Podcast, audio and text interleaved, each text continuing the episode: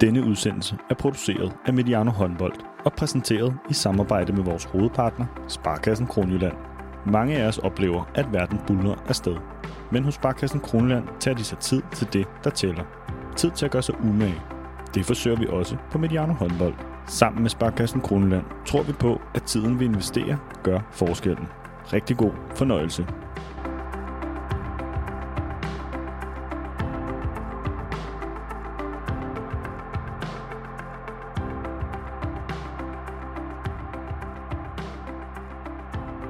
Velkommen til Mediano håndbold og til vores nye serie Jagten på Sandheder. Her går vi som en anden Indiana Jones hver måned på jagt efter sandheder i håndboldens verden.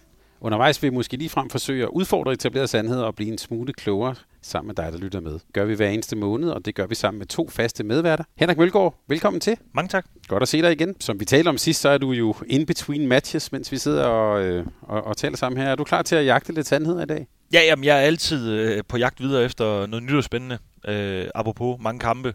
Øh, men øh, sandheden, dem skal vi også jagte. I er jo øh, kommet godt fra start i Aalborg håndbold. Det er ikke øh, temaet for, for i dag. Men lørdag spillede I en tidlig topkamp mod Skjern ude i, i, i boksen. Bare lige sådan, øh, når du lige tænker tilbage, før du skal til Elverum og spille Champions League. Hvad var det for en kamp, I spillede i, øh, mod Skjern? Jamen, som du siger, så var det en øh, tidlig topkamp. Og øh, så var jeg meget, meget glad for, øh, for udtrykket. Vi, øh, vi kom direkte fra kamp øh, torsdag, første Champions League-kamp hjemme mod Selje. Og den her øh, med lige at få vist os frem i forhold til at kunne spille torsdag, lørdag. Jeg ved godt, det er tidligt på sæsonen, øh, og vi er ikke blevet trætte endnu. Men det, men det kan alligevel blive sådan en, øh, et øh, kardinalpunkt i, i sæsonen i forhold til både at få vist, at, øh, at vi er dygtige, og vi kan øh, de ting, vi siger, vi gerne vil, men, øh, men også sådan for os selv lige at få... Øh, signaleret, at, at øh, de andre de skal altså være dygtige, hvis vi ellers bare sådan lige spænder op, når, øh, når vi har brug for det. Øh, og vi vidste jo godt, at, at Skjern havde selvfølgelig haft mere hvile og mere forberedelse, end vi havde, men, øh, men vi kunne trods alt øh, stadig fremvise så meget kvalitet, at, øh, at vi kunne slå dem 40 timer efter, at vi havde spillet mod Sælge. Og sidste gang talte vi om, om de her regelændringer, men kan da i hvert fald indtil videre sige, at I scorer mange mål. Vi scorer rigtig mange mål, øh, og vi vil jo gerne have, have meget fart i kampene. Det, øh, det passer os bedst, og det giver selvfølgelig noget højere frekvens. Øh, og jeg synes jo egentlig, at den, den nye regel med, øh, med midterlinjen, at den er stadig ikke helt gennemtænkt, men, men jeg synes, den giver mere fart, øh, og jeg synes i hvert fald, den er sjov. Og vores anden faste medvært, det er dig, Peter Præstof Larsen. Velkommen til dig også. Tak skal du have. Vi sidder simpelthen i Vejlby Rigskov her. Det er et fantastisk sted at, at, at være, tæt på Idrætshøjskolen. Jeg tillader mig simpelthen at gå ud fra, at du også så kampen mellem Aalborg og Skjern. Hvad? Ja, det gør jeg. Det, det, det går jeg ud fra. Hvad, hvad, hvad, hvad så du sådan øh, ja, på skærmen øh, og, og, og, og den topkamp, vi så der? Jamen, jeg synes jo øh, først, jeg vil ønske Skjern tillykke med, øh, med, de, med de 30 år og jubilæumskampen. Verdens øh, mindste topklub kalder de vist sig selv, eller noget andet. Det, det er helt fortjent. Det er jo, det er jo overnaturligt usandsynligt godt, øh, det der er sket i Skjern gennem de sidste 30 år. Så kæmpe tillykke til, for, til dem, og også for initiativet i at prøve at hele tiden at rykke grænserne for, hvordan vi får afviklet vores kampe og gøre det til noget ekstraordinært. Det synes jeg var, var sejt. Og så øh, kom det ikke bag på mig, at Aalborg var bedst, og øh, jeg synes også, at Aalborg i år øh, ser stærke ud, og ser også mest stærke ud end sidste år. Kombineret med, at nogle af deres konkurrenter, synes jeg også, er, er faldet lidt niveau, og her taler jeg egentlig ikke om skærn. Men øh, så synes jeg, det var fedt at se, øh, hvor meget øh, Mikkel Hansen kan tilføre øh, Aalborgs hold. Det er indiskutabelt, og det så vi også tydeligt i kampen. Og så øh, en spiller, som jeg har været, haft stor fornøjelse af at følge siden det glade ungdomsår med Sox, så var det jo bare øh, fedt at se al den øh, mentale styrke, jeg synes jeg også, jeg har set gennem årene det at øh, måske ikke synes alt var skide let mod at sælge de der 40 timer før, og så bare, øh, så bare være sådan helt åndssvagt god mod, øh, mod skærn ganske kort tid efter. Det er ikke så tit, så unge spillere er så dygtige øh, til at kunne den øh, øvelse. Så ja, det var også en, en, en fornøjelse at sidde og følge. Ja, altså Rasmus Bøjsen, som jo også er med os her engang imellem, han mener jo, at han er en større tilførsel, end Mikkel Hansen er til holdet. men, men indtil videre har han jo i hvert fald, øh, han viser jo den kamp, hvad han kan. Ah, han har jo ikke pandebånd og sådan nogle ting. Så ikke endnu. Skal vi lige ikke, skal vi ikke tælle Mads Hoxer højere op. Nej. Han er også en sød dreng på Tisted, så... ja, det er. Før jeg lige fortæller, hvad vi skal i dag, så, så synes jeg lige, at jeg vil starte med, med lidt rosende ord til jer. Jeg har engang lært på sådan en lederforløb, at det, det er meget godt sådan med lidt god feedback til en start. Øh, og det er ikke rosenord fra mig, det er simpelthen fra vores øh, lyttere. De, lad os sige, de tog ret godt imod det første afsnit, vi lavede sammen. Det er blevet hørt rigtig meget, og vi har fået en hel del positive beskeder og tilbagemeldinger, så øh, ros til jer. Og vi har fået så meget ros, at øh, vi besluttede, at øh, nu tager vi et afsnit mere uden gæst. Øh, næste gang kommer der gæster på, kan jeg godt love, og vi har nogle spændende på vej. Men i dag er scenen jeres øh, igen. Er I med på det? Yes. Ja, tak. Jeg tror også, øh, jeg tror også vi har masser, masser på programmet, fordi øh, i dag har jeg planlagt, at vi skal have tre ting. Vi skal dels høre, hvad I har undret jer over siden sidst. Det var noget af det, vi, øh, vi talte om sidst. Og øh, så skal vi tale om et aktuelt, men også stort, vanskeligt emne måske ligefrem, nemlig forholdet mellem sport og politik, øh, med et særligt blik på håndbolden. Og øh, sætte det helt det der begreb, der kan være sådan nogle begreber som sportswashing og så videre. Prøv at tænke det i en, i en håndboldmæssig sammenhæng. Og øh, ja, hvis vi når det til sidst, øh, så synes jeg også, at vi lige skal omkring et par om det danske landshold, som vi skal mødes igen i, øh, i oktober. Så det er sådan de tre overordnede ting, vi har på programmet. Og da vi mødte sidst, der talte vi jo om undringer, altså fænomener, som I måske havde øh, undret jer over, eller været sådan øh, øh, lidt spørgende omkring, og der var en hel del, og flere af dem kommer vi til at følge op på. De er noteret, så lad mig starte med at spørge dig, Henrik. Hvad har du undret dig over siden sidst? Jamen, jeg har jo i hvert fald undret mig over hele forløbet omkring øh, Ajax øh, herhold. Øh, og det er jeg nok ikke færdig med at undre mig over. Øh, så den, øh, den vil måske også gerne lige parkere til, vi sådan kender det fulde øh, billede. Øh, og det er jo i bund og grund bare en frygtelig sag, øh, specielt for de her unge drenge, øh, og en klub, som, øh, som jo bør være en del af første division, synes jeg. Øh, men det, jeg har, har undret mig over, øh, nu når vi øh, er kommet i gang med at spille igen, øh, det, jeg undrer mig til stadighed over observatørens rolle i håndboldkampe.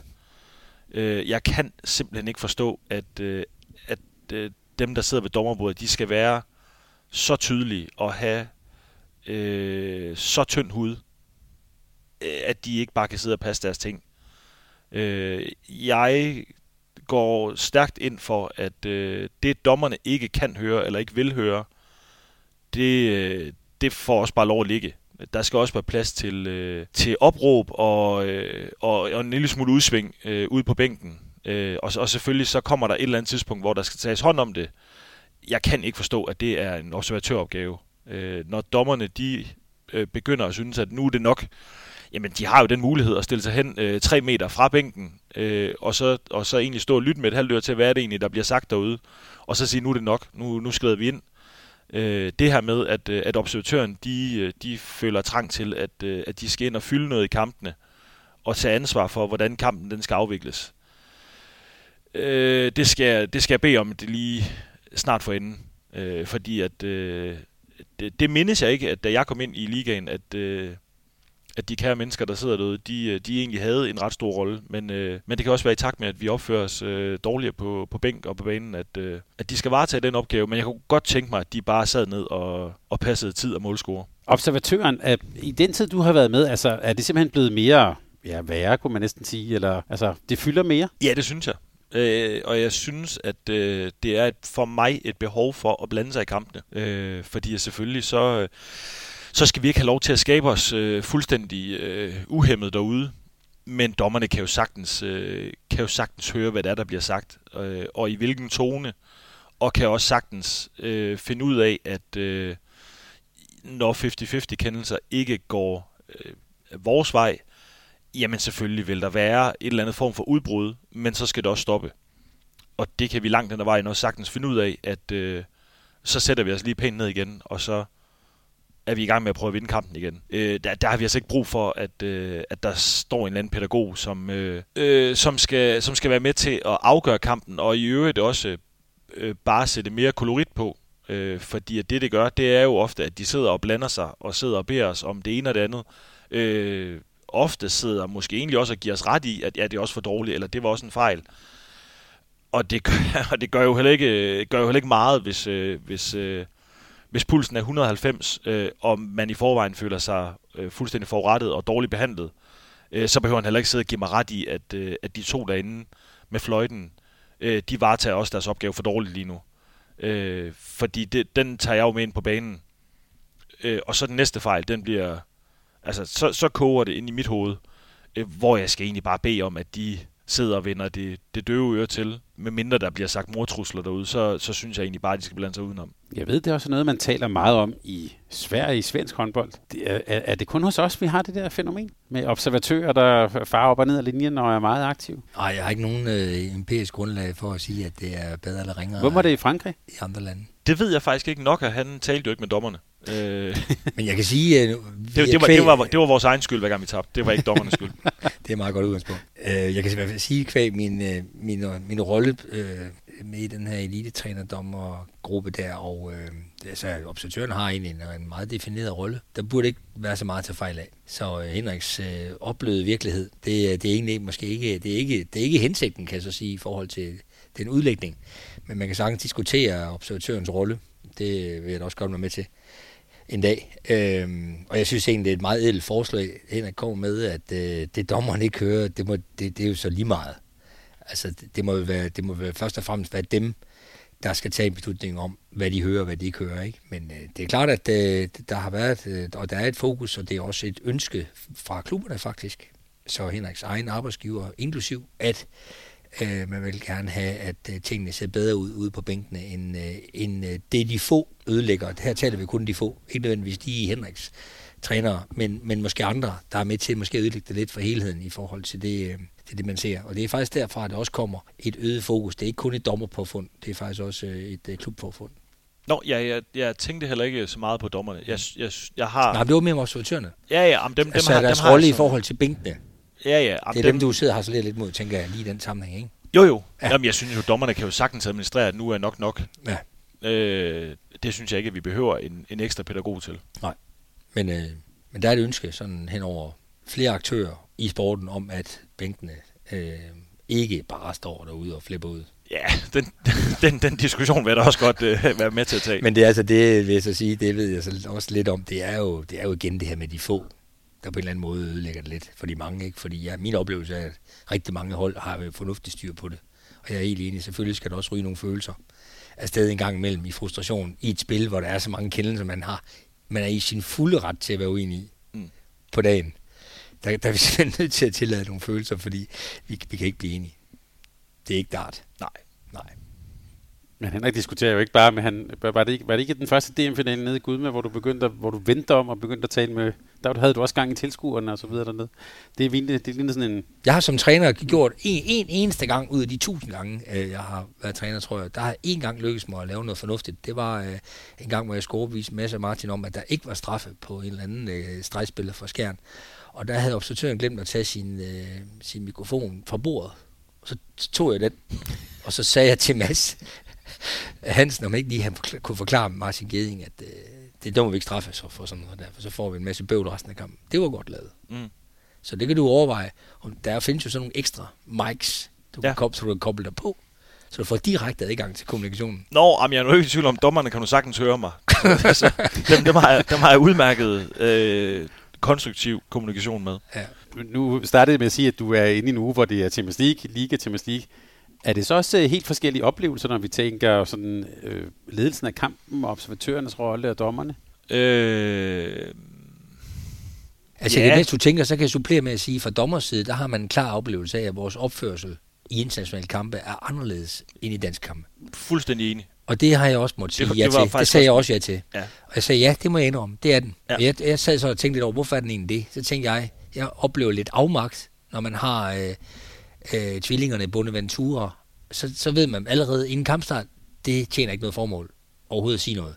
Og det er jo lidt sjovt, fordi det gør det åbenbart, synes man så, i dagligdagen. Men, Men hvad tænker er- du om det? Men er det ikke også, fordi vi oplever, at det kan rent faktisk godt hjælpe herhjemme og, og smøre lidt? Det ved jeg ikke, om, om jeg er helt enig i, eller om det er bare fordi, du har en idé om, at det kan. Ja, det kan, det kan sagtens være ideen. Ja, hvor de to tvillinger der, der, der er man sgu i tvivl. Ja, ja. Og, Altså, altså, og det kommer til at hjælpe din sag. Ja, ja, og du- altså, og, og makedonerne, ja. Ja. der, du, du skal slet ikke sige noget, Nej. fordi du får dem imod dig. Ja. Øh, og de er iskolde, Ja. for eksempel, ikke? Så, øh, Nej, der, så der, det er det, der, du, du vil opfordre til. Der, der er helt sikkert forskel på, Ja. øh, hvordan vi opfører os i Danmark, og hvordan vi opfører os i internationale kampe. Ja. Det er der ingen tvivl om. Men så har jeg lagt mærke til det lidt i lokale liga. Hvad tænker du om Frankrig der? Altså, hvordan er stemningen der i en fransk kamp? Fra spillerside mod dommere. Er den anderledes end i Danmark? For jeg har tænkt på, at det er ikke det, jeg ser i Tyskland, for eksempel. Der synes jeg egentlig også, der er sindssygt meget snak.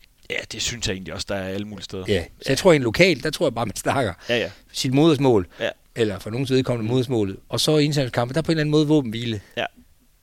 Og øh, der- inklusiv, at der også er nogle karakterer, hvor man tænker, det nytter ikke noget. Nej, nej det, det er meget det. altså, jamen, der, der ved vi godt, at øh, der, skal vi lige, der skal vi lige holde øje med vores egen kage, fordi Ja. lige om lidt. Men det er lidt interessant, ikke? Jo, jo. Og det har dommerne også lagt mærke til, skal jeg så fortælle dig. Ja, Jo, jo, men- samme oplevelse, når de er ude at dømme internationalt. Jamen, de lægger mærke til, at vi, øh, vi, er, vi opfører os på en anden måde Ja. i internationale kampe. Men det, men det køber jeg også ind på. Det gør Ja. vi. Ja, det var sjovt. Om, om det vil Men hjælpe, altså, jeg, jeg kan i hvert fald også huske den der følelse af, at man står nede i et eller andet bagsted nede i Slovakiet med nogle øh, venner over for Kroatien, og man mærker fra starten af, jamen vi har jo ikke en chance. Så man tænker, hvis jeg nu bare holder min kæft, så kan det være, at vi kan få en 3 meter. Altså jeg tror, jeg har også mærket den der næsten, altså øh, den der håbløse fornemmelse af, at det her, det bliver aldrig godt. Ja. Så det kan være, at vi, det er den der tro på, at det bliver godt i Danmark, at der gør, at du forsøger at vejlede lidt ekstra. Jeg ved det ikke. Men, men vi har jo også begge oplevet, at du behøver jo ikke, du behøver ikke så stor udbrud for at blive smidt ud for... Altså, det er jo øh, gestikulerende er jo nok. Altså, du Mm. kan stå og rulle med øjnene. Kasper Søndergaard, han kunne lige stampe i jorden en gang. Altså, det er jo nok til at ryge ud i internationale kampe. Ja. Altså, der, der må vi jo alligevel en del. Men han, Øh. øh. han, han ser også specielt sur ud, synes jeg, når du nævner ham. Nå. Godt, jamen øh, tak. Vi har billedet af Kasper Søndergaard på, på nethinden her. Peter, hvad har du så undret dig over siden sidst? Nå, men hvis jeg lige skulle blive i det her område, så, så, så, så må jeg jo bare sige, altså vi, vi er det fantastiske i håndbold. Ikke? Altså vi, vi, jagter, vi jagter nogle rigtig ædle ting, at øh, nu, øh, nu skal vi prøve at passe på den der målmand, vi må ikke ramme ham i hovedet, og nu kan vi se virkelig, nu er der gået nogle uger nu, altså hvor er det svært for dommerne nu at dømme for skud i hovedet. Og det, det bedste, de næsten kan gøre for alle parters skyld, det er at skynde sig at dømme 3 meter på skuddet. For så er der en lille smule ro over det. For ellers så skal de til at vurdere, om der er udvisning eller ej. Og jeg har set nogle edle eksempler på målmænd, der har sagt, nej, nej, han ramte mig ikke. Ja. Men det fortæller jo hele historien, hvor svært det er. Men ikke nok med det, så laver vi den her hurtige midte, som Henrik. Og jeg også selv synes egentlig, det er sgu egentlig meget godt lavet. Nu prøver vi at se, om vi kan få et endnu hurtigere spil med mere flow, og ikke alt det der penittengryn, halløj med en fod på midten og sådan noget. Nu skal den bare have fuld gas. Hvad gør vi så? Jamen, vi giver bare dommer. Vi, vi siger, værsgo dommer, nu har I fået en 7-8 regler mere, I skal på at Ja. med. Sammen med de fem, I havde før. Det vil sige, I har ikke en chance øh, hvis de for alvor skulle gå i dybden på hurtig midte, altså med om bolden er uden for cirklen og alle de der ting, jamen du, du kan ikke. Nej. Så, så det, det er ikke noget, det, er ikke, det skal vi også huske, det er ikke noget, DHF har fundet på, eller de danske dommer, det kommer langt længere væk fra. Men det er bare sådan igen et godt eksempel på i håndbolden, hvor vi forsøger faktisk at gøre noget godt. Og så ender det bare, det ender faktisk inde ved dommerne. Det ender for mere bøvl. Det er håbløst. Det undrer mig, virkelig, som en ting. Og så en helt anden boldgade, så kommer jeg til at tænke på øh, en gammel kæphest. Altså, øh, og det er sådan mere over i, øh, spil, på spillersiden. Altså, jeg synes hele fænomenet med bødekasser, det er fuldstændig håbløst. Det er altid undret mig. Det er så destruktivt og så negativt. De giver hinanden præmier for at, øh, for at være stikker, og, og, og, og de bruger alt for meget krudt på at, og, og kigge efter, om en har glemt en vandflaske. Og det er bare negativt og destruktivt, i stedet for at forvente hele det der system om til noget positivt og noget sjovt. Altså, hvornår er, det, hvornår er der nogle sjove bøder? Det er så få, der er sjove bøder. Det er altid for et eller andet idiotisk, som har glemt en flaske. Altså, det er simpelthen så meget ofte meget morsomme mennesker, der sidder og finder på de der regelsæt. Og det er så håbløst, destruktivt og negativt. Og så bliver de fyret af i øvrigt på øh, helst under 24 timer. Der brænder man hele beduljen af. Og det er ofte ret, ret Jamen, vi store har jo også en stram kalender. det, det. Men det er jeg så også tænkt på, hvorfor man ikke får dem øh, plantet ud på nogle rigtig fine gange, gange klassens timer, fordelt hen over året. Øh, det ved jeg også, det er nok også nogen, der gør. Men det er mere den der kombination. Det har undret mig meget gennem årene. ja, altså, vi, vi taler jo om at bruge vores bødekasse på en anden del i en øh, hest. Ja. Fordi vi har mange svenskere, som går meget op i trav. Ja. Øh, at det kunne egentlig være et hyggeligt projekt. Ja, nemlig. Det Ja. kunne man samles om. Ja, ja. Men har du noget i din bødekasse, øh, hvor du synes, det er sjovt? Øh, altså nogle af bøderne? Ja. Og nogen tænker, at det er fandme sjovt. Nej, ikke rigtigt. Nej vel? Altså, det, det er jo det helt klassiske med, med at glemme ting. Øh, telefon til maden. Ja. Kasket på, når vi spiser. Præcis. Ja, ja. Tag telefonen. Ja, ja. Alle sådan nogle ting. Jeg havde en øh, unavngiven spiller fra, øh, fra Balkanområdet, der var rigtig træt af en bestemt øh, regel. Der skulle man nemlig, man fik en bøde, hvis man blev kampens spiller. Ja. Det frygtede han virkelig. Han var meget påholdende, hvis vi kalder ham det. Så han frygtede jo situationen, hvor han blev spiller, og så fik han en bøde, det kunne han slet ikke få til at give mening. Her har jeg lige offret mig for, øh, for kongeriget, og så får jeg en bøde. Men så kunne han også lade være med at være så dygtig, jo. det er jo det. Men det, det, det, Vi, det, mener vi er vel enige om, det er skube. Ja. Altså, jeg har, da- jeg har da Ja. hørt mange historier om, hvor nær han skulle være. Jamen, jeg, jeg synes egentlig ikke, han var nær. Jeg synes bare, han var utrolig påholdende. Han brugte bare ikke penge. Han, men han kunne på fire år optjene nok til resten af livet. Det er jo ikke så tosset. Men øh, nu spørger jeg bare. Hvorfor skal man have bøde for at blive kampens spiller? Jamen, det er det, jeg- det er det, jeg mener. Det er en endeløs række af håbløse bøder. Jeg forstår det ikke. Altså, det, det er virkelig trist. Jeg har, altså, jeg har stemt altid på de hold, jeg har haft, stemt imod det der bødekasse. Jeg synes, det er håbløst. Gør det meget sjovere. Men øh, det er ikke blevet i min tid. Men hermed øh, overdraget til øh, bunken af undringer. Jeg ved Skal jeg dog- nævne en til? Ja, Ja, men jeg skal jeg bare lige i- i- ind, ind for, jeg har i hvert fald hørt, at i Odenses kvinder har dog en, der er sjov. Det er, hvis man har kysser med en, en, mandlig spiller for GOG, den koster. Ja, Øhm, Den er sjov. den havde vi også i øh, Ribe HK i... Vi Det skal var starten- kysse, vi starten skal af kysse en 2000. mandlig, mandlig spiller. Det, det tror jeg heller ikke, man fik ros for. men øh, men det, det var det samme. Hvis man kysser en for dameholdet. Ja. Det er stærkt. Og, nu, og jeg tror i øvrigt, at den var noget dyrere, altså fra dameholdets side, hvis man kyssede med nogle af herrespillerne. det tror jeg faktisk var sådan rimelig alvorligt. jeg tror også, der er mange, der har den der, med, hvis man brænder et skud, og så kigger ned på hånden. Ja, den har vi faktisk også. Ja, den synes, den... Ja, Øh, Den er kig, kig, også- kig i hånden på den. Den er også sjov. Ja. Den er også sjov. Ja, ja, og blive grebet ud. Ja, så har vi, vi har dame high five bøden. Den tror jeg også er 15 år gammel. Ja, altså den dobbelte. ja. ja. Den koster. Ja. Kæmpe dyr. Ja, det er også crazy, hvis man kigger en dame, hvor mange gange de kan nå at high five hinanden. Men det fortæller også noget om, det fortæller jo noget om hele den her, altså den her økologi, altså det her selvrefererende økologiske håndboldsystem, hvor vi simpelthen bare kender hinanden, og folk cirkulerer, ikke? Det har vi haft op før, ikke? Altså det her med, at vi, vi jo også har synkroniseret vores opvarmninger på tværs af holdene, hvilket bare fortæller, at ingen holdene har taget stilling til, hvordan de vil varme op. Når, man- når det bare er synkroniseret, så må det jo være, fordi man bare efterligner hinanden. Og den anden her med, med bødekassen, hvor jeg tror, forskellen på bødekassen i Mors Thy og Aalborg, nu er det selvfølgelig også nogenlunde samme landsdel, men det er ligegyldigt. Det er, det tror jeg, jeg tror, det er utrolig få linjer, der er anderledes. Det vil jeg tro. Så på den måde får vi simpelthen synkroniseret tingene. Altså, du burde faktisk som øh, medlem af Spillerforeningens bestyrelse øh, gå ind og lave nogle manualer for bødekasser, opvarmning. Altså, der er en række ting, hvor du lige så godt bare kan sende det ud. ja det sådan en gør del, En del af standardkontrakten. Sådan gør vi. Ja. Vi varmer op på den her. Hvis ikke vi varmer op på den her måde og har en bødekasse så spiller jeg ikke øh, de næste to kampe, siger Spillerforeningen. Det kunne man godt gøre. Det vil ikke træde nogen over tæerne, for der vil ikke ske noget. Det er fordi, det er sådan, det foregår. Ja. Sådan over en bred kamp. Vi spiller også samme musik, næsten. Der er nogle gange nogen, der lige øh, øh, finder på et nyt nummer og siger, øj, hold kæft, det nummer, de spiller det er jo helt vildt. Men det er også synkroniseret. Det er musik, der bliver spillet, ikke? Ja, burhøns, det gælder, dem må kun spille til skjern. Okay. ja. Nå. Men du øh, antydede, at du havde en, en, en, en undring mere.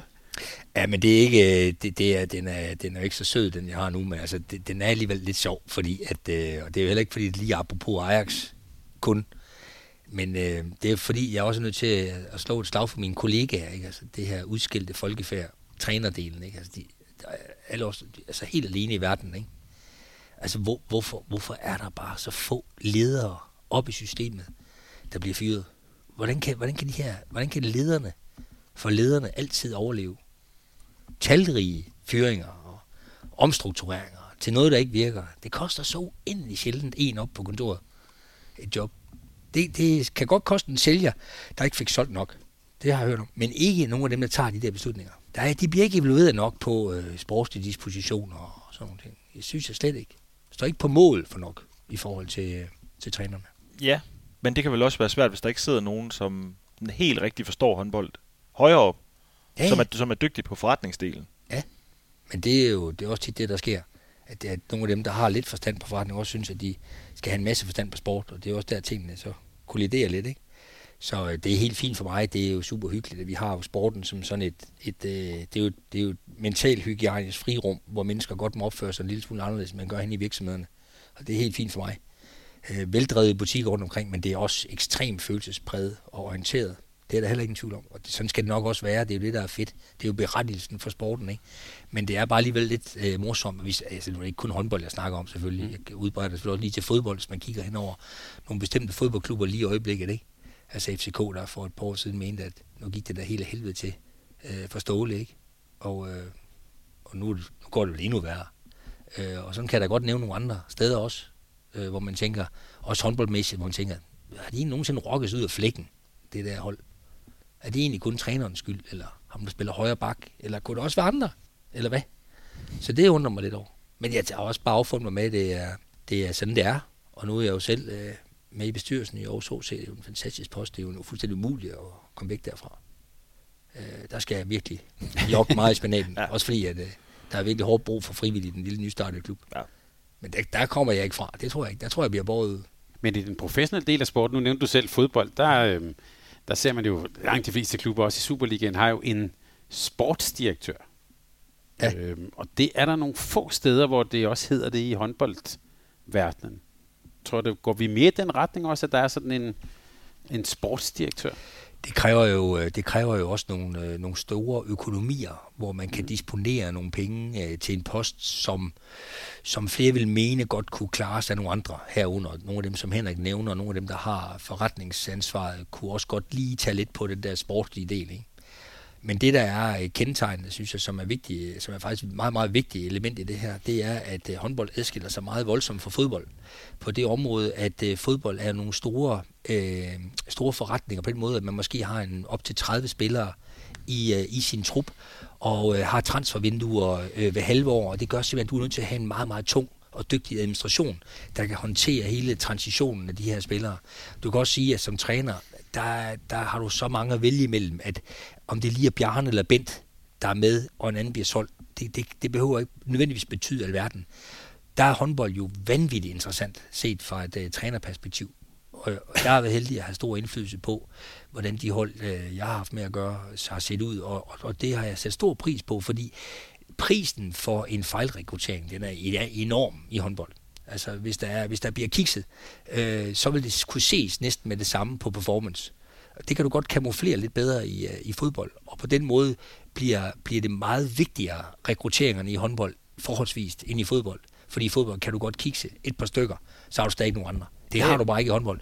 Og, øh, og hvad vil jeg så sige med det? Jamen det gør egentlig, at, at, øh, at den sportslige... Øh, den sportslige sektor får enorm indflydelse på at få det til at fungere, fordi de er fuldstændig afgørende for at kunne få de her folk, der er kommet ind, til at fungere. Hvor man kan sige, ja, men i en fodbold, der kan du godt bare sige, at du har en ramme på 30 spillere, og så er det dig, træner, der ligesom ud i det univers må sørge for at vinde kampene. Det er en anden præmis. Helt naturligt, grundet økonomier og transfervinduer og sådan noget. Og det gør lidt forskel. Men grundlæggende er det også noget med økonomistørrelsen at det, at klubberne ikke er større på økonomien, der vil man trods alt hellere købe en højere bak end en sportsdirektør. Solo. Du kan ikke kun være sportsdirektør, så skal du også, så skal du også kunne noget med musikken måske, eller du skal have nogle side, mm. sidebeskæftigelser i klubben. Ja, ja. Ej, altså, så, og så for fodbolddelen kan du jo også, kan du jo også øh, rent faktisk investere dig sige, ud, i, sige, ud af de 30, så kan du jo godt have fire, som vi godt ved, vi skal have løbende i et år, halvandet, to. De skal have øh, otte gode performances, så er de jo sendt videre til 35 millioner, øh, inden de bliver 17, ikke? Hvor det, det kan vi jo ikke. Nej. Altså, det kan vores øh, lille butik jo slet ikke bære. Nej, men plus også, at det er jo også apropos det med rekruttering. Altså, du, øh, så at sige, positivt hænger man jo på hinanden. Hvis man har lavet en treårig kontrakt, så bliver det formentlig tre år. Ja. Altså, det er, ikke, det er ikke et halvt år, og så, så sælger vi en spiller og får et proveny. Altså, det er ikke det, der er tale om. Det er meget få. Så derfor er det, det, er, det, er nogle lange, det er nogle lange ture, vi tager der. Og hvis man hører mere om det, så ved jeg, at på Mediano fodbolddelen har de lige lavet en masse om, om Aalborg i øvrigt, som jo, altså der peger pilen jo på det, du siger, måske efterhånden lidt på sportsdirektøren, som jo har, har stået for at rekruttere nogle spillere, tre forskellige trænere, der vil spille på tre forskellige måder, men det er stadig de samme spillere, der er der. Øhm, og det er jo også en, en svær opgave som træner, kan man sige. Ja, og det er de samme ledere. Så, så, men det var ikke den eneste klub. Nej, nej, nej, det, var det, det tror jeg, du har ret i. Nå, men det, øh, det, det, øh, der må lytterne gå over på Mediano Der er masser af godt indhold der. Jeg har faktisk lige en undring her, øh, før vi lige skal tale om aftens store emne. Jeg undrede mig faktisk over, da jeg kørte op og skulle besøge jer to, at øh, jeg tænkte på, I har jo brugt en stor del af jeres tilværelse på håndbold. Og øh, nu taler man jo om sådan i børne- og ungdomsdelen, der har man sådan et lidt dårligt begreb, der hedder fastholdelse. Men jeg får lyst til, hvis du starter dig, Hænger, hvordan har du bevaret motivationen til håndbold? Altså, hvordan har, øh, hvorfor holder du, hænger du fast, kan man sige? Jamen, jeg tror da aldrig, jeg sådan rigtig kommer herfra. Hmm. Øh, jeg synes jo... Øh, jamen, jeg synes jo, at håndbolden har alt det, jeg skal bruge i livet. Øh, der er leg og kammeratskab, og, øh, og nu jo også alvor, øh, og et fantastisk øh, håndboldliv. Jeg har jo også været ved at kalde det for øh, håndboldkarriere. Jeg vil gerne kalde det håndboldliv, øh, fordi at det er det jo blevet. Øh, og det håber jeg også, at det skal være mange år endnu. Øh, for som jeg siger, det, jeg øh, sætter jo også mine børn misundelige af ude i hallen og, øh, og sender dem afsted på håndboldstævne og kan jo se lyset i deres øjne. Øh, og jeg tror bare, at øh, jamen jeg tror bare, at jeg er landet på den, øh, på den rigtige hylde. Øh, og det kunne også have været en anden holdsport, men, øh, men jeg tror sådan som jeg er... Du var også god i fodbold, jo. Øh, uden tvivl. Jeg har også været på årets hold. Øh, altså alle årene i Aalborg håndbold, vil jeg bare lige sige. Det er stærkt. Ja, tak. Øh, Altså i fodbold. ja, ja. Ja, ja, det, det andet, det er jo, der, er vi- der er vi jo mange om det, ikke? Øh, Men der er kun fem, der får lov at komme på årets fodboldhold. Jamen, jeg synes jo bare, at, at håndbolden er så fed en sport. Øh, og så har den nemlig alt det her. Altså, det, det er jo ikke en normal arbejdsplads. Øh, vi har omklædningsrummet, og vi har jagten på noget større hele tiden. Øh, og, så, og så på det her med at få 16 mand og nogle trænere og fyser og en administration til at få kittet det her lort sammen med nogle sponsorer og fans, og se om vi ikke kan få to og to til at give måske fem, hvis vi er heldige, og så, øh, og så bliver det også i år en sjov sæson. Men når du så bliver en ældre herre, tror du så, det er kassen med guldmedaljer, du, du finder frem, eller er det, er det de der minder med, med holdet og de oplevelser, du har haft? Ja, det bliver minderne. Øh, jeg bruger ikke to sekunder på øh, mine medaljer, øh, og ret beset ved jeg faktisk ikke, hvor de er. Øh, jeg tror stadig, jeg har måske en, en fra den seneste pokaltitel liggende ude i bilen. Øh, børnene har haft dem, de gerne vil have med øh, og vise frem i børnehave og skole, øh, om det så har været OL eller VM.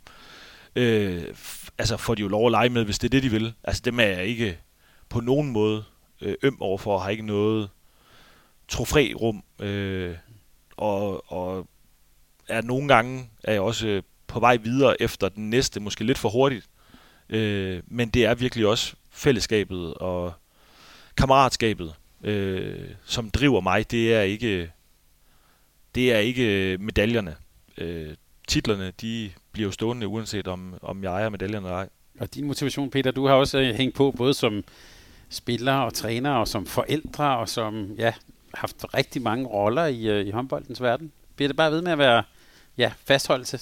Ja, jeg kunne sagtens lige nævne nogle af de ting, øh, som Henrik nævner, øh, men, men, men grundlæggende, øh, så har, så har det jo for mig, nu er jeg jo lige lidt, lidt længere fremme end Henrik i oplevelsen med håndbold, kan man sige, altså overvis.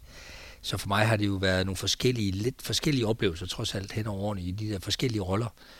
Men, men, øh, men grundlæggende vil jeg nok sige, den der, nu var jeg heller ikke sådan vanvittigt god selv, så øh, den oplevelse fik jeg nok aldrig sådan rigtig at være god selv. Men, øh, men jeg synes, øh, glæder, jeg kan, kan ikke holde op med at og altid glæde mig over, når, man, når jeg ser nogen lykkes.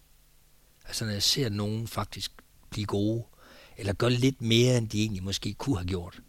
Og, øh, og det kan så ophøjes også til, som Henrik var inde på, når, når summen af, af det, vi kan være især, bliver lidt mere, øh, fordi vi kan noget sammen, jamen så, øh, så er det evigt morsomt og evigt fantastisk og nærmest rørende at opleve de der moments. Og det er jo ikke altid, man har været øh, heldig at få lov til det.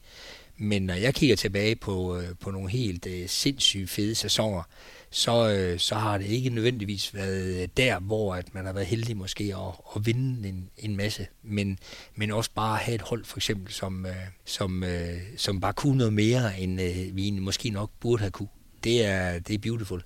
Og når vi så ovenikøbet kan parallelt, parallelt altså også se nogle individuelle karrierer blive vanvittigt gode, så gode som, som individet gerne vil, jamen så, så begynder det hele jo at give rigtig god mening. Og øh, det, det tror jeg, det, det stopper aldrig. Og nu oplever jeg det på nærmeste hold op på færgen også. Altså de her knægte deroppe, der bare, øh, der bare bliver sindssygt meget bedre, end de burde være blevet. Så det, det tror jeg nok, når du sådan lige spørger, det må være den sådan helt store drivkraft i mange, mange år.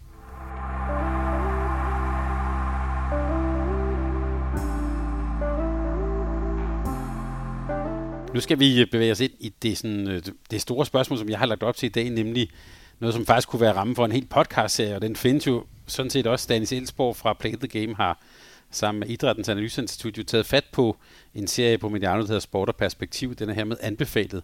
Men hele det her øh, forhold mellem sport og politik, kunne jeg godt tænke mig, at vi tog fat på i dag og, og kiggede på det i håndboldens verden, og måske skal vi senere også invitere Stanis Elsborg øh, med her. Øh, Men jeg vil starte med at bemærke et lidt sjovt fænomen. Der er efterhånden en del håndboldfolk, der er gået ind i politik. Der er Viborgs borgmester Ulrik Vilbæk, Gentoftes borgmester Michael Fenger, der har været Henriette Mikkelsen, Katrine Fruelund og Line Meyers i lokalpolitik. Og senest har Erik Vej Rasmussen meldt sig som folketingskandidat for Venstre. Og så er der også dem, der vil kunne huske bolsjedrengene fra 80'erne og helt tilbage til, hvad hed han, Palle Nielsen fra, øh, fra 60'erne. Så der har været masser af håndboldspillere, der har været sådan engageret i både politik og i samfundsdebatten. I to, der sidder her, I er begge to mennesker med holdninger. Jeg kan starte med dig, Peter. Skal vi også forvente at se dig på en stemmeseddel på et tidspunkt? Mm, ja, man skal passe på med at, at sige aldrig, men øh, nej, den, øh, den tror jeg ikke, jeg kommer til at røre ved. Det rækker min tålmodighed simpelthen ikke til. Det er min fornemmelse. Der vil jeg rende for meget panden mod en mur på øh, politiske, taktiske spil, øh, skjulte agendaer. På den måde vil jeg blive utålmodig og ville synes, det var, det var, det var ikke noget for mig. Så nej, jeg, jeg synes ikke rigtigt om det. Jeg har stor respekt for dem, der tager en chance, og jeg har faktisk rigtig meget mod øh, dem, som brokker sig alt for meget over politikerne. Øh, særligt fordi vi er mange, der ikke gider selv. Og jeg synes faktisk over en bred kamp, inklusiv kommunalpolitikerne, de får alt for lidt løn. Alt for lidt løn. Altså, vi giver slet ikke mennesker nok for at tage det kæmpe værv, det er at øh, regere og styre vores samfund. Jeg synes, det er pinligt. Øh, og vi kan simpelthen ikke forvente at få blomsten af den danske ungdom på de der taburetter med de lønninger. De skal bare skrues op. Helt vildt. Mere end inflationen. Det er min holdning. Øh, så jeg vil gerne bakke op om, at øh, gode kræfter tager de der opgaver, fordi de er, de er jo kæmpe vigtige. Og meget mere vigtige, det bliver det jo, end det vi andre tøffer rundt med, med noget sport. Så øh, stor respekt for det. Nej tak, det er ikke noget for mig. Henrik, jeg vil ikke spørge, om du kan ses på en stemme, så jeg vil næsten spørge, er du blevet spurgt af nogen? Nej, det er jeg ikke. Øh, og det, jeg vil ved sige, det tror jeg måske heller ikke, at jeg bliver. Øh, og jeg kommer heller ikke til selv at, øh, at lægge mit kandidatur frem. Det tror bare, jeg hygger mig derhjemme i stedet. Men så lad mig spørge på en anden måde. Det her med, øh, nu nævnte vi en masse navne, og er, er håndbold et sted for folk, der har politiske holdninger? Ja, det er det da. Men jeg synes jo, øh, jamen ligesom at vi bliver skudt i skoen, at vi skal være øh, gode rollemodeller, øh, så synes jeg jo heller ikke, at det er nogen påkrævet, at de skal øh, stille sig frem og mene en masse, de måske ikke er super meget inde i, øh, rent politisk øh, eller samfundsmæssigt. Øh, men, men jeg tror at de typer, vi sådan værver til sporten, øh, jamen jeg tror da, der er rigtig mange, som, øh, som, øh, som bruger meget tid på politik. Øh, og det gør vi da egentlig også på vores hold. Når jeg nu kan se, øh, hvad jeg sådan ellers har, har været på, øh, så kan jeg da sagtens se, at øh, det tror jeg da, tror jeg da egentlig, der er en del, en del håndboldhold, som, øh, som får talt lidt, øh, lidt politik fra, fra tid til anden. Så det er, det, er, det er ikke et emne, som er sådan tabu, eller noget, som vi har... Det, det, det gør man derhjemme. Det er noget, man taler om. Ej, jeg ved ikke, vi skal jo ikke ophøje det til sådan et... Øh, at, at, at, at sådan politik er på dagsordenen sådan på daglig basis, tror jeg. Men jeg tror da nok, at jeg giver dig hen ret. Der er der sådan en, der er der sådan en, en interesse og en, og en mening om mange ting. Holdninger til mange ting. Jeg tror, der er en del af håndboldmiljøet. Det er okay at have nogle holdninger til stort og småt. Vi taler rigtig meget politik. Øh, har jo lige fået vendt det, det svenske valg. Så må vi se, hvordan, øh, hvordan det lander for dem. Mm. Øh, men det har vi da brugt en del tid på, og det samme gør vi da også, når, når både øh, nordmændene og vi selv selvfølgelig øh, også skal have valg. Så, så snakker vi da meget politik. Øh, og så kan det jo godt starte med en eller anden, øh, en eller anden joke eller en fordom om, nå, hvad bliver det nu så? Nå, lad os nu se, hvordan svenskerne de får løst det her. Men så ender vi jo ofte med at rent faktisk at have en fin, øh, en fin snak om øh, forskelle og apropos undringer. Altså mm. dem, de, øh, de vælter også ud af skabet. Øh, det er vist en pæn måde at kalde, øh, kalde fordommen, ikke? Men, men vi får da snakket en del, synes jeg. Jo, jo, de der pæne konfliktsky svensker, hvor hver femte bare er en kæmpe, en kæmpe indvandrer øh, kritisk person. Ja. Skal vi kalde det det? Det, øh, det, det er interessant. Bestemt. har, har vi da også lige fået vendt. det er godt. Ja. Vi har jo selv prøvet i Danmark, det skal vi huske. At være oppe på det stemmetal, ikke? Ja da. Jo, eller ja, ja det, det, det ja. gule Danmark, der findes bestemt også det gule Sverige.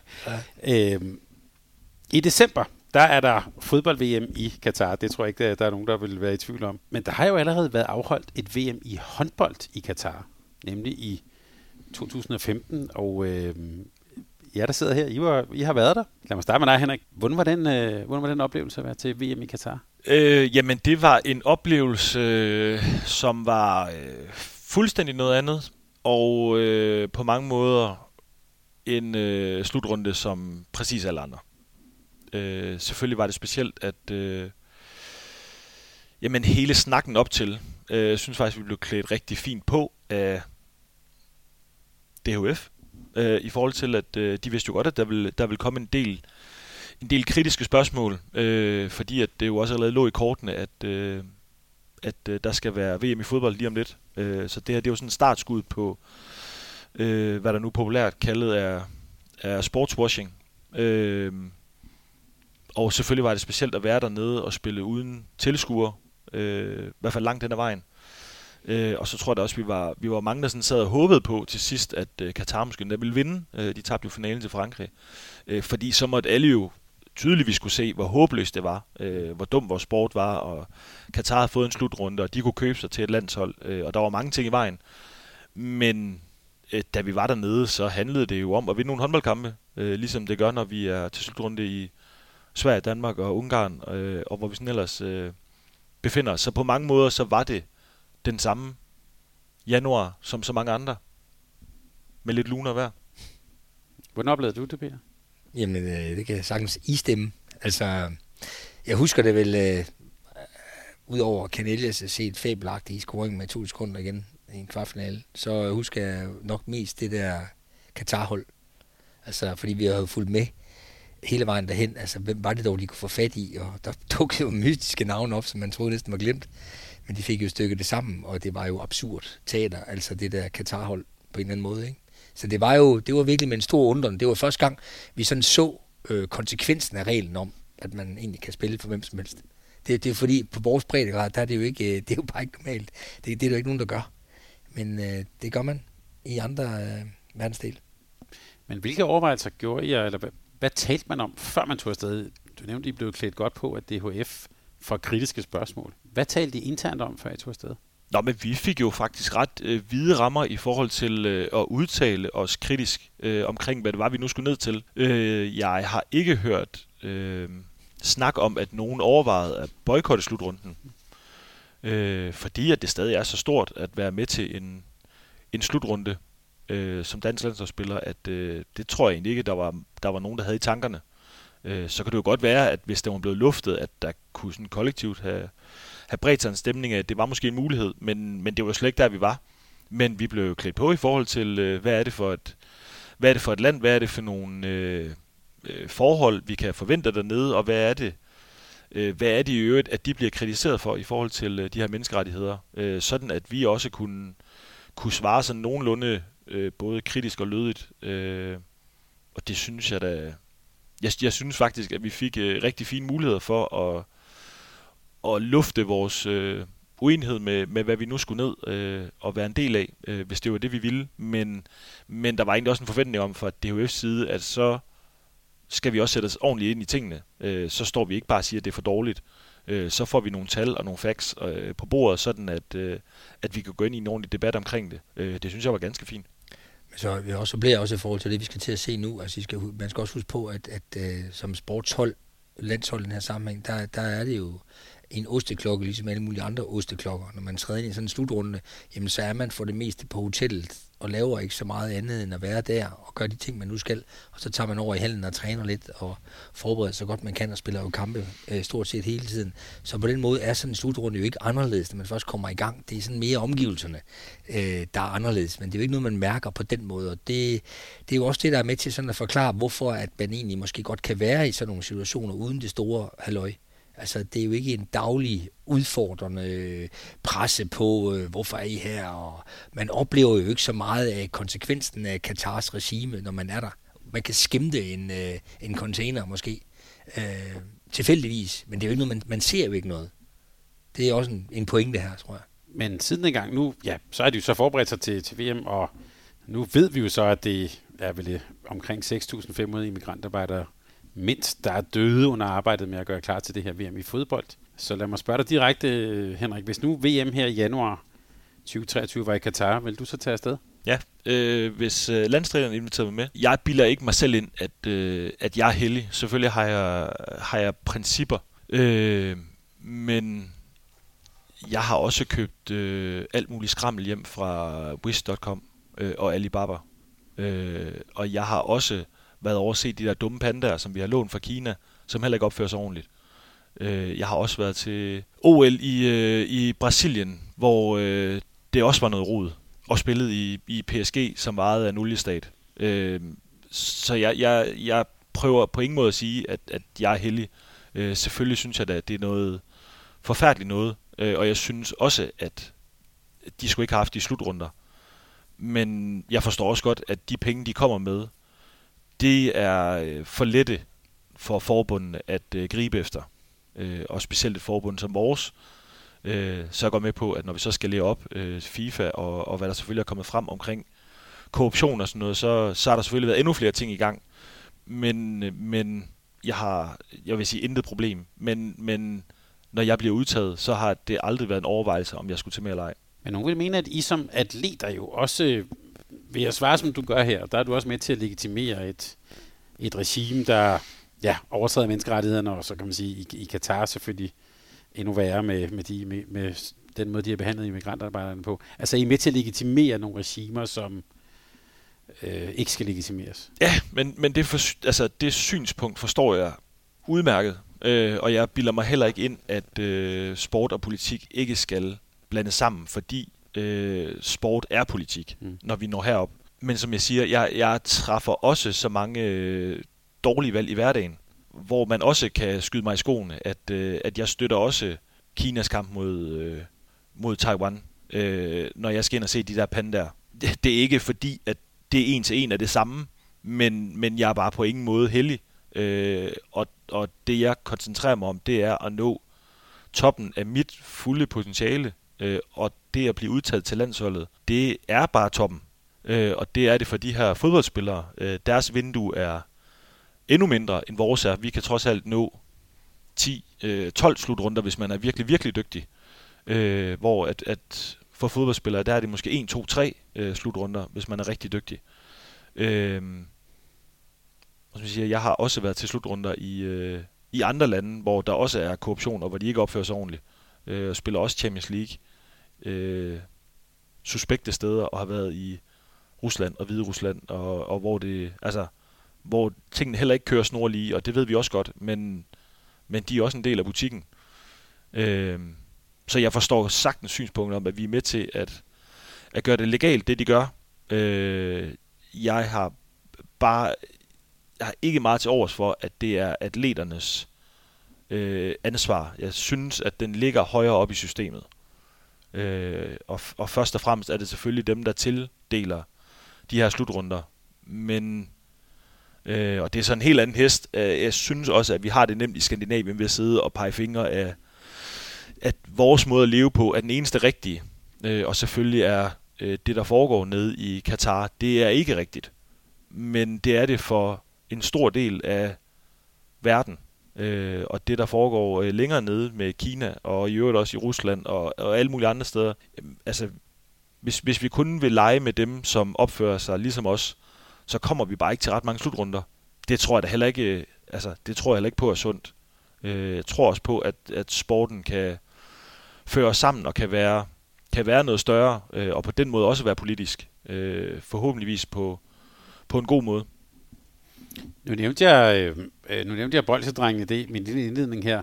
Altså, jeg, jeg tænker også på, at der vil også ske den, der er en kæmpe forskel på at være Carsten Havrum i 1984. Landstræneren blev sur på ham, så han spillede ikke flere landskampe, men det var også lige meget, fordi det var jo ikke hans job jo. Det her, det er dit job, og det er jo en væsentlig del af at være Henrik Mølgaard, at du også er en del af landsholdet, gætter jeg på, og øh, den du er.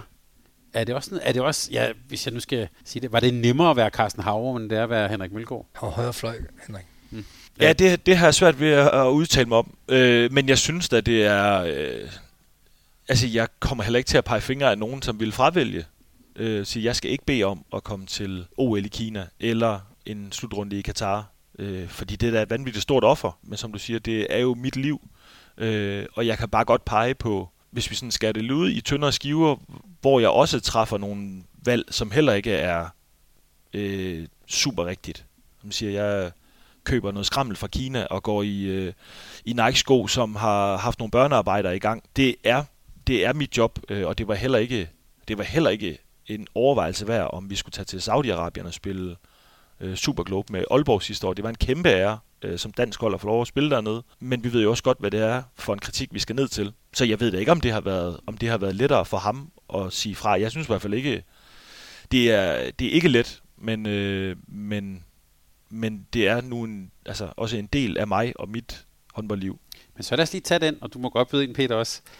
Det, at I tog til Saudi-Arabien, det kan jeg så bare sige for åbne mikrofoner, det var jeg også her på kanalen meget kritisk overfor. Mm. Øh, fordi det var, dels er, kan man sige, Saudi-Arabien er jo også et endnu mere morderisk regime end nogle af de andre, vi taler om. Der er i mine øjne en form for gradsforskel. Og det var jo også en, altså, en VM-slutrunde, det er en ting. Den øh, turnering dernede, kan man sige, var den vigtig? Altså helt det, som Saudi-Arabien er i gang med nu, der, det har I jo været en, en, en vild del af, og det havde jo ikke nogen sådan særlig stor sportslig relevans, den turnering, I spillede der. Prestigemæssigt synes jeg, den havde enorm værdi. Det kan så være et, øh, et øh, modargument for, hvorfor man skulle lade være. Øh, fordi at den rent faktisk betyder noget.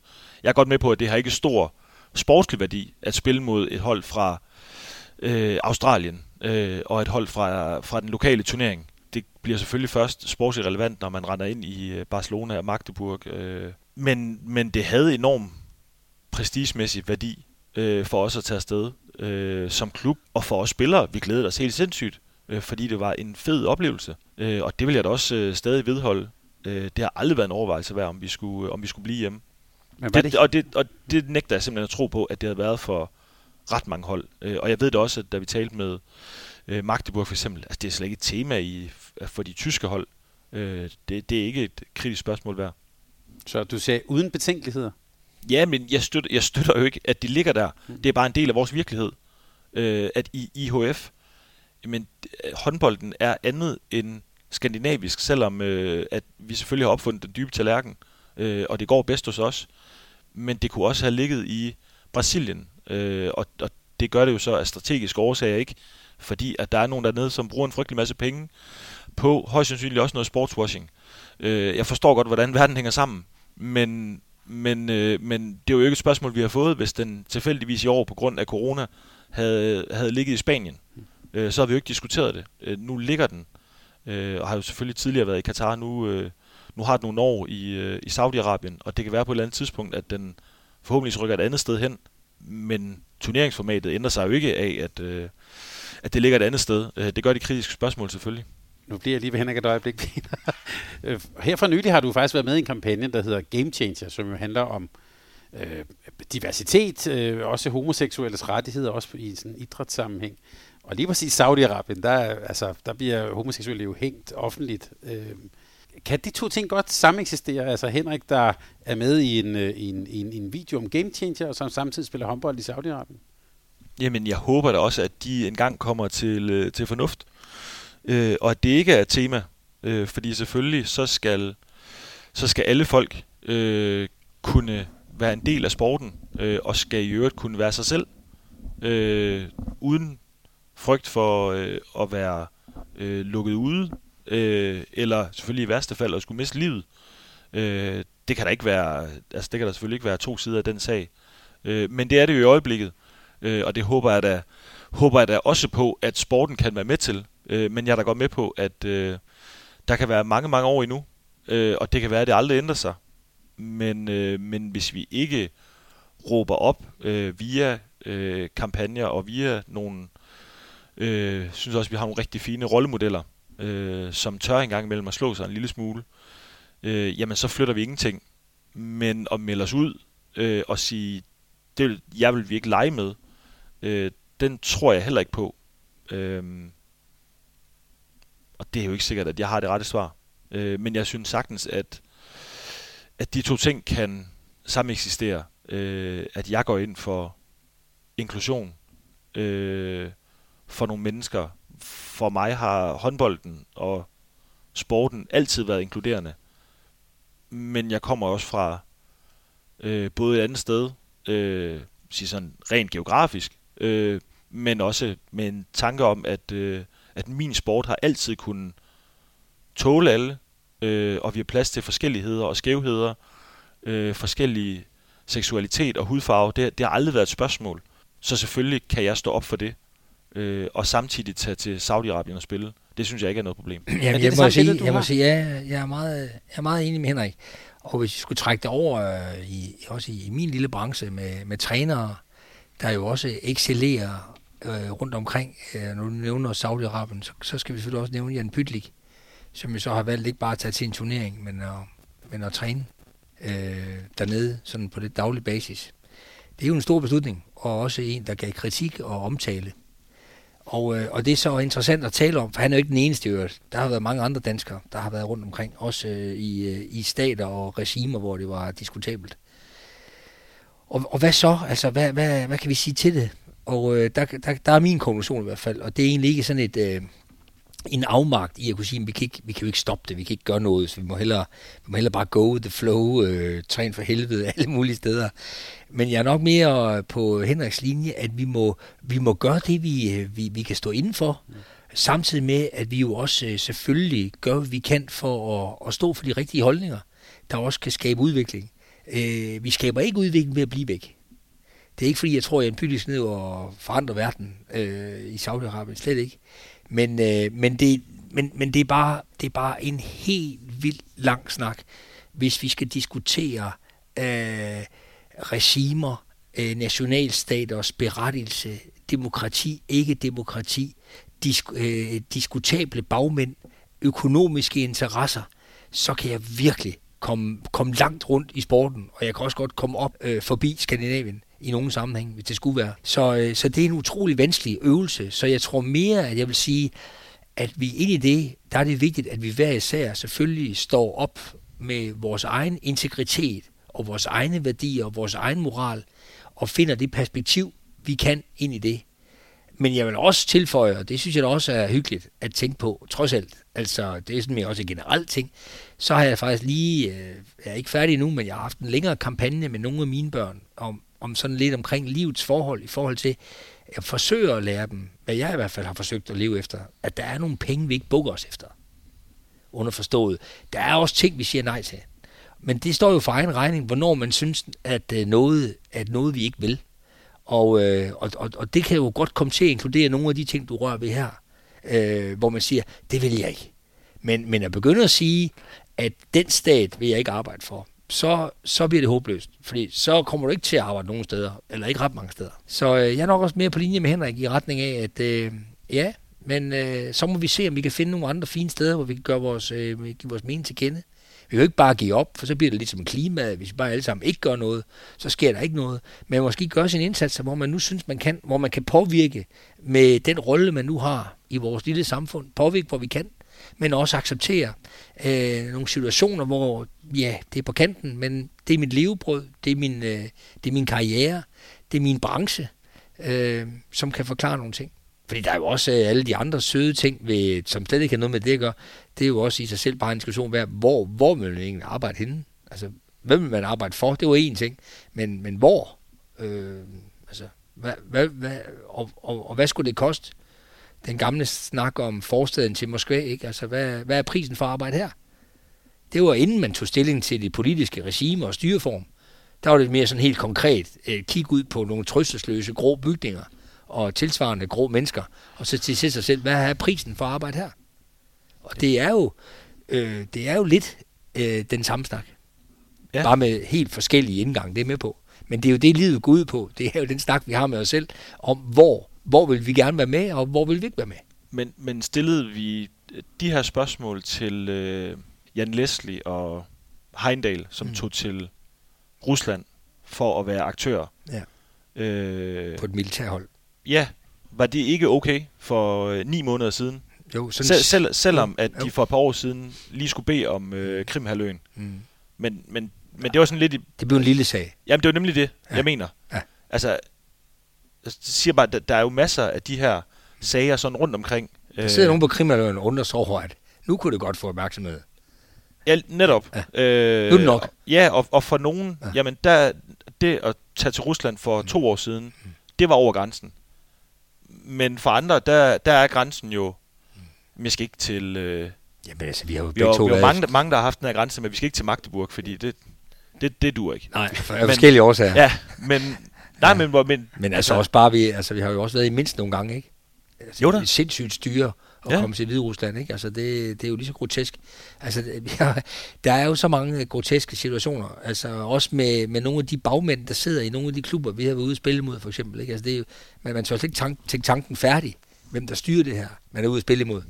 Men det tager vi jo ikke stilling til, for vi er i gang med noget, ikke? Øh, og jeg har den lige i øjeblikket, øh, mit, mit fine landshold på, på færdig. Vi skal i gang med EM-kval, og vi starter ude mod Ukraine. Det er jo ikke sådan, at jeg sidder og siger, nu kan vi ikke spille mod Ukraine. Jeg siger bare, det, det, er, da ikke, det, er, da ikke, det er da ikke skide fedt. Nej. At skulle spille ude mod Ukraine. Så vil den opmærksomme lytte nok spørge sig selv, hvor kan vide, hvor de skal spille henne?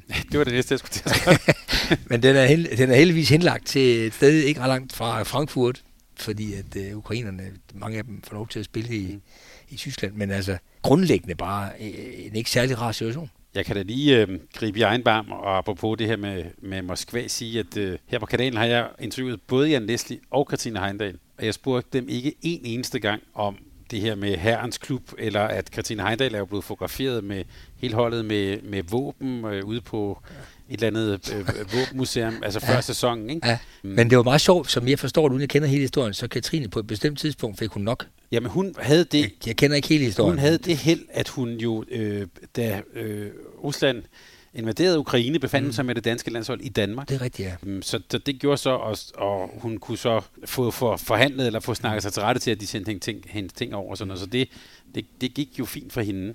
Mm. Men jeg siger det bare for at sige øh, og pege et par fingre af mig selv. Mm. Øh, jeg spurgte dem da ikke om det. Nej. Og Men- jeg synes men- også, men jeg vil også jeg sige på min kollega Jan Pytliks vegne, altså jeg, jeg synes også, Jeg synes altså, der også, der er forskel. Ja, det synes jeg også. Men, men siger bare, for, for nogen, der, der er den grænse allerede overskrevet jo. Mm. Øh, og, så, og så er vi jo så nogen, der måske bare sådan er, er gået med flowet, og så stillet op for øh, PSG, og altså, mm. hvor det er sådan blevet, du siger, Men, men det, det, jeg kunne tænke mig at spørge om, det er, at fordi det her sportswashing, og fordi der er en masse stater, der jo pumper mange, mange, mange penge ind i sporten, er det ikke også et spørgsmål, der bliver mere og mere aktualiseret? Altså, at, at, hvor vi også bliver nødt til at, kan man sige, at ændre holdning, eller måske se på det på en anden måde? Der er ingen tvivl om, at, det, vi- at vi ser jo, at det har excelleret i, i, i, og accelereret i mange år, ikke? Altså sportswashing. Mm. Vi snakkede før om 2015, var vel, det var jo nok der, hvor jeg første gang sådan for alvor begyndte at få øjnene op for det. Mm. Fordi vi også dernede kunne se, hvad der var af helt vanvittigt mange sportsevents, faktisk i Katar på det tidspunkt, helt absurde events, der ikke passede til, til stedet. Men byt nu med det, så, så du har ret i, at det, det er jo accelererende. Og, og hvornår nok nok? Altså det er jo også det, du spørger lidt efter.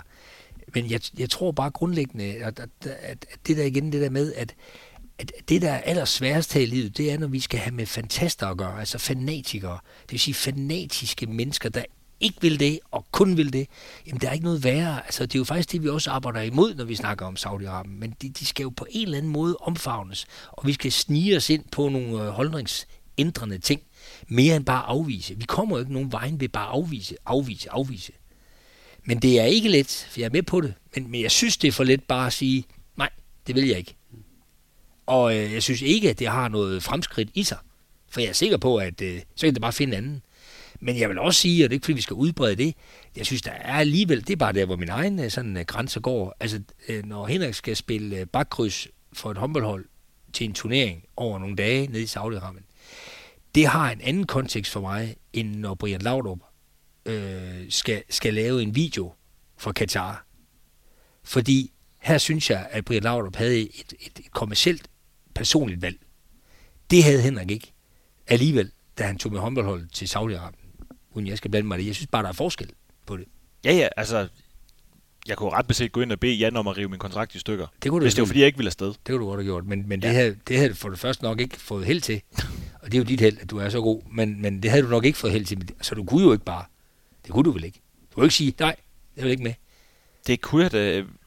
Må du godt Nej, sige, nej, altså rent du må ikke sige nej. Du må ikke sige nej, tak. Nej, Du nej. kunne jo selvfølgelig nok få en kammerat i snak og sige, jeg har lidt svært ved at spille ned i Saudi-Arabien. Ja, Jeg- jeg jeg, jeg, foden. jeg, tror også godt, altså i, i sidste ende, hvis han siger, det skal du, så tror jeg da, jeg tror da godt, at jeg kan bare sige, at du kan ikke flytte mig. Jeg bliver herhjemme. Og så skal da du passe, ikke... Du skal da passe dit arbejde. Ja, ja, men det, det siger han river da, han kan da bare rive kontrakten i stykker. Og det, Ja. gør, han, og det gør han da i øvrigt også, når jeg Nå ja. bliver ved med at insistere. Ja, ja. Og siger, "Men jeg kommer ikke. Nej. Eller sådan en, skal øh, en, sådan en momentan flyskræk. Ja, man kunne selvfølgelig godt have lagt den ind under noget, noget maveonde eller et eller andet, men Ja, men det, øh, øh, det jeg, jeg synes, øh, når jeg tænker over det, så er der, så er der nogle, og igen nu, nu snakker vi jo grænser, og det må være ens personlige grænser. Der vil jeg nævne det eksempel, hvor jeg siger, åh, oh, her nu begynder det at blive lidt lakrids. Altså når vi melder os ind i sådan en propaganda, personligt, for egen vindings skyld, og noget Enig. du selv definerer. Helt så, enig. så synes for mig, så begynder det at skride. Nu har jeg så heller ikke fået chancen, selvfølgelig. hvor, hvor, hvor, er du, hvor er du så i casen med, øh, TV2 fyrer ham. Altså, de har jo brugt Ja. en milliard på for rettighederne, Ja. og skal der ned og dække den. Ja. Øh, for egen vindings skyld. Ja, og det, det, det vil så være, det vil så være til, det vil så være en af de punkter, der går hører under undren Ja. hos mig.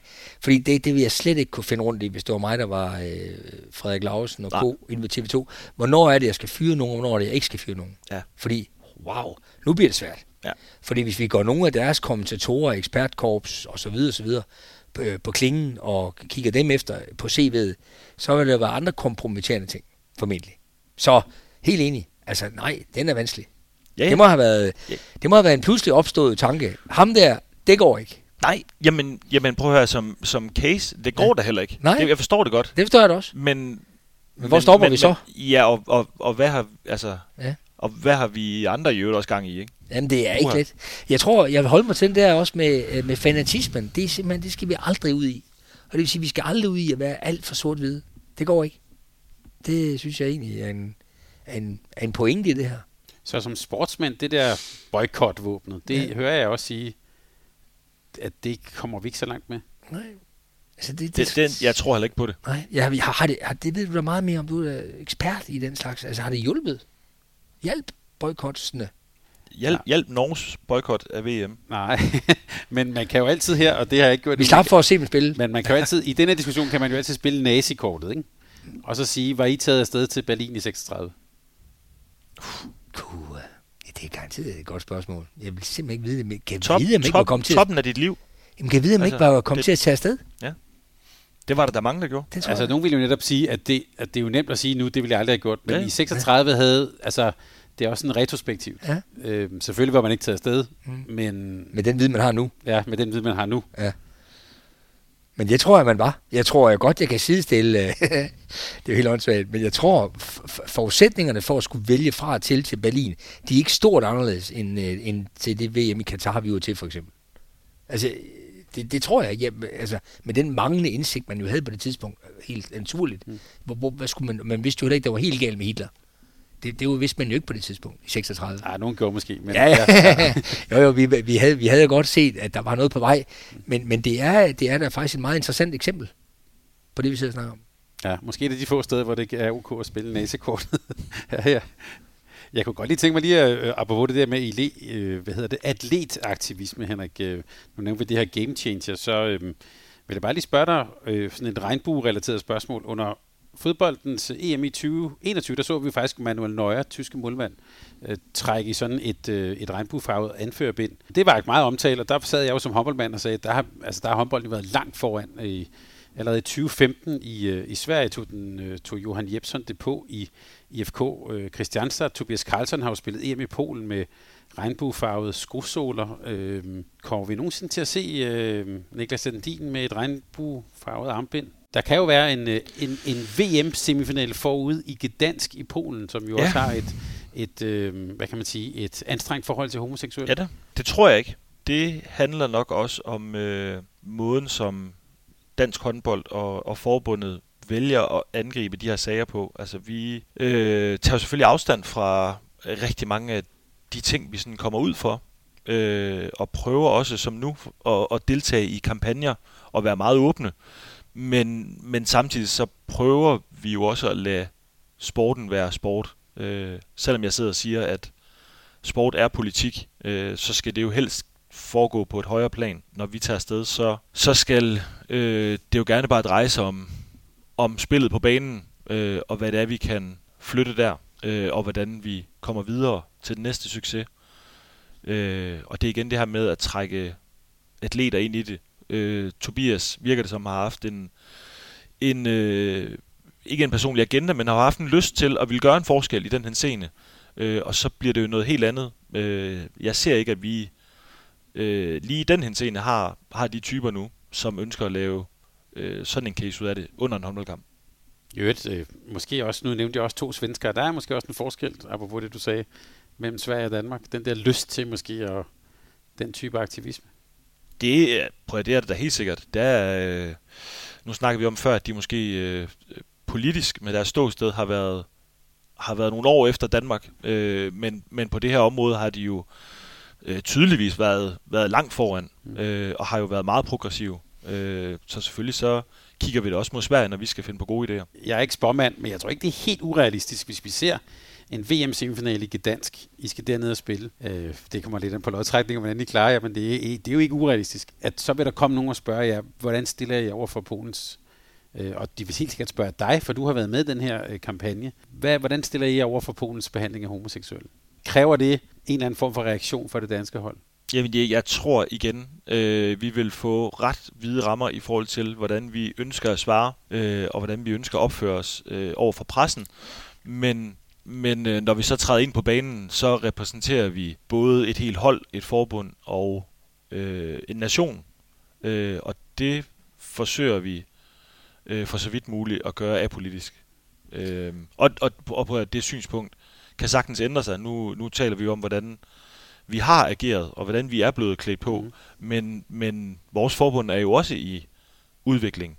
Øh, så det kan jo sagtens være en af de ting, hvor vi, hvor vi forsøger at, øh, at, at skubbe på på et eller andet tidspunkt. Så det, når vi nu kigger ind i fremtiden, det kan jo sagtens være. Jeg vil også supplere med at sige, at øh, hvis vi tager øh, rækken af lande, hvor det danske landshold har, øh, har spillet, og så bare kigger på forhold i forhold til homoseksuelle, så, så kan du jo nævne mange lande, hvor det har været et tema. Altså, vi skal også bare lige en tur ned på Balkan, for eksempel, og så videre, ikke? Altså, det, det, det, det igen, det, vi er tilbage igen. Altså, det er ikke kun gedansk. Det er jo ikke kun Polen. Så, så et godt svar i den sammenhæng, synes jeg, der vil være, jamen, øh, vi er et land, hvor vi faktisk har det fint med den slags. Og, øh, men vi, det, holder, det ændrer jo ikke på, hvis der ikke har spillet i mange lande, hvor, det, hvor man har en anden holdning. Det er igen med, det er jo ikke bare gedansk. Det er også rigtig, rigtig mange andre steder. Jeg kan huske, da vi var til OL i Kina, altså det var jo også et dybt problematisk sted øh, at være til sportsstævnen. altså det, i den grad. til sommerkop, ja. Ja, altså det var jo, øh, det var jo på mange måder problematisk, ikke? Så det var ikke fordi til at snakke Kina, men jeg kom bare til at tænke på det i forhold til homoseksuelle og alle mulige andre. Altså det er, det er bare problematisk at være ude i den store verden. Men det var aldrig på tale at boykotte Kina, eller have, altså det, det går jeg ikke ud fra, men altså var, var, det, var der nogle betænkninger der? Nej, nu er det ved at være nogle år siden, men altså, det, jeg tror ikke, der var, der var ikke flere eller mere betænkelighed omkring det, end, end, end, end der var omkring så meget andet. Men der var der en kæmpe undren i øvrigt over, hvordan de havde fået himlen til at blive blå, præcis i de tre uger, vi var der øh, i Beijing. Og der var der også en kæmpe betænkelighed over, at vi aldrig nogensinde så nogen, der ikke havde det så godt. Øh, det havde de også sørget for, at de var parkeret væk. Så der var jo masser af de her sådan regime øh, efterladenskaber, kan du sige, som man, som man bare på en eller anden måde måtte, måtte æde for at være til de der. Var det okay? Ja, yeah. damn, det er svært igen nu, ikke? Skal vi boykotte? Jamen, det har vi lige snakket om. Det hjalp jo ikke rigtigt, da man gjorde det. Så jeg tror altså også, øh, kræfterne skal lægges i at kunne påvirke der, hvor vi kan påvirke, uden nødvendigvis at være fanatisk og afvise enhver form for interageren med, med stater og mennesker, som vi ikke er helt enige i. Det, det går heller ikke. Vi må omfavne på en eller anden måde, og via bakkrydsene snige os ind på en holdningsbearbejdning. Det klarer du så, Henrik. Jeg Menneskerettigheder det er nogle, via bakkryds. jeg så faktisk et bakkryds her den anden dag. Det var flot lavet i øvrigt. Hvor du så... Øh, Kommer listen bagom? Ja, men du gør det også mere umage, end du normalt ville have gjort. Altså, der er, du er helt nede og ligge. Øh, rundt i svinget. Det er flot. Meget flot. Til gengæld så var jeg hurtigt tilbage. Det var du. Overhældt du Mikkel på tilbage. bare, lige sidste, bare lige sidste til det her emne, og tak for, for gode uh, nuancer. Det skal jeg kæmpe tak for. Hvis vi nu har den her snak igen om fem år, og Henrik Støtre er woke og går i gymnasiet, tror jeg så, vi har det på den samme måde. Det, jeg fisker lidt efter, det er, nu så vi jo Fyxe Berlin, offentliggjorde, at ligesom de første er en CO2-neutral klub og sådan noget. Altså, øh, lever vi ikke i en tid, hvor mange af de her ting faktisk er oppe i luften? Jo, helt sikkert. Jeg tror, du har, men jeg tror også, der er lidt forskel på de ting, du nævner nu. Ja. Vil min tanke være. Altså, jeg tror, hele de her, de her verdensmål, lige pludselig bevæger sig ind i, altså, det, det er bare på vej frem på, på fulde gardiner. Og vi kommer det handler til... også om menneskerettigheder, verdensmålene. Ja, det, det er det, jeg vil sige også. Så, så jeg tror egentlig, at det verdensmål bliver sådan en, en, det bliver sådan nogle krumtapper i, hvordan tingene udvikler sig. Men det er klart, det er klart at, at hele bæredygtigheden og miljødelen, den, den, øh, den, den får nok mere fart, end det andet, vi lige rørt ved, selvom det jo også har øh, konsekvenser på verdensmålene. Det er klart, at der er økonomiske interesser i verdensmålene også. Mm. Men der har vi jo heldigvis bare for eksempel nævnt nogle flotte danske virksomheder som Grundfos, for eksempel, ikke, som jo virkelig arbejder for, for verdensmålene helt konkret i deres, i deres forretningsmodel. Så der er Danmark jo godt kørende. Men der er ingen tvivl om, at hele det der sportswashing, det, det vil sløre billedet af nogle af de ting her fremdeles. Så må vi glæde os over Fyxes initiativ i en anden sammenhæng. Ja. ja. Jamen, på, det, det er en anden verden om fem år, og vi er jo ikke færdige, men, men vi flytter os jo. Øh, og Fyxe har jo så meldt, meldt stort ud nu, og det, øh, det kommer jo også til at skubbe andre klubber i den retning. Jeg ved også, at vores egen lille butik skal jo også, skal jo også øh, gøre ting, øh, og skal også flytte sig på, øh, på, øh, på den her del med, med CO2-udledning. Øh, det bliver jo også et krav, øh, og det er jo kun fedt. Øh, så jeg tror, at øh, selvfølgelig så håber vi alle sammen på, at det bliver en bedre verden. Men, øh, men vi flytter os, øh, og så må vi se, hvor vi er om fem år. Jeg tror, at vi flytter os selvfølgelig nok. Vi flytter os nok hurtigere end Saudi-Arabien, de gør. Øh, men på et eller andet tidspunkt, så slipper olien jo også op. Så kan det være, de får travlt. Og så vil vi stadig være gode til bakkryds. ja.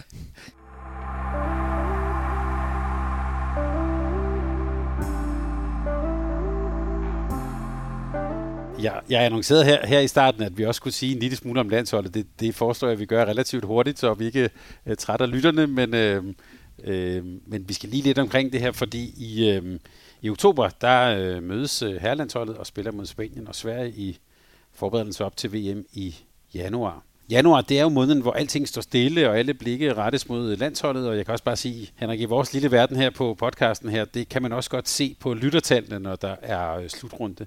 Så som en sådan en lille optag til, til, øh, til det, der er på øh, i vente, så kan jeg tænke mig at spørge, jeg begge to, vi kan starte med Henrik her, det her med landsholdet og slutrunder, hvorfor, er, hvorfor betyder det så meget i håndbold? Hvorfor, hvorfor er det der, vi samles, og hvorfor er det der, at den opmærksomheden er størst, tror du? Jamen, det er jo sådan kronjuvelen i vores samling, øh, og det er bare en fest, øh, de her tre uger, hvor, øh, ja, hvor vi har samlet alle de største spillere og alle de største nationer øh, og så kæmper vi. Og landsholdet er noget specielt, og er en kæmpe drivkraft i forhold til, øh, til vores produkt. Øh, både herhjemme, men også i, i alle de andre ligaer. Øh, sige, Bundesliga er måske en lille smule speciel, øh, og der kan man godt kan man godt tillade sig at lade være med at være landsholdsspiller, fordi at det er faktisk større at vinde Bundesligaen. Men, øh, men alle andre steder er det, er det så, øh, så stor en drivkraft, øh, og det er det også at være dansk landsholdsspiller. Hvor, hvor meget fylder landsholdet i hovedet på dig i løbet af sådan en sæson? Altså man kan sige,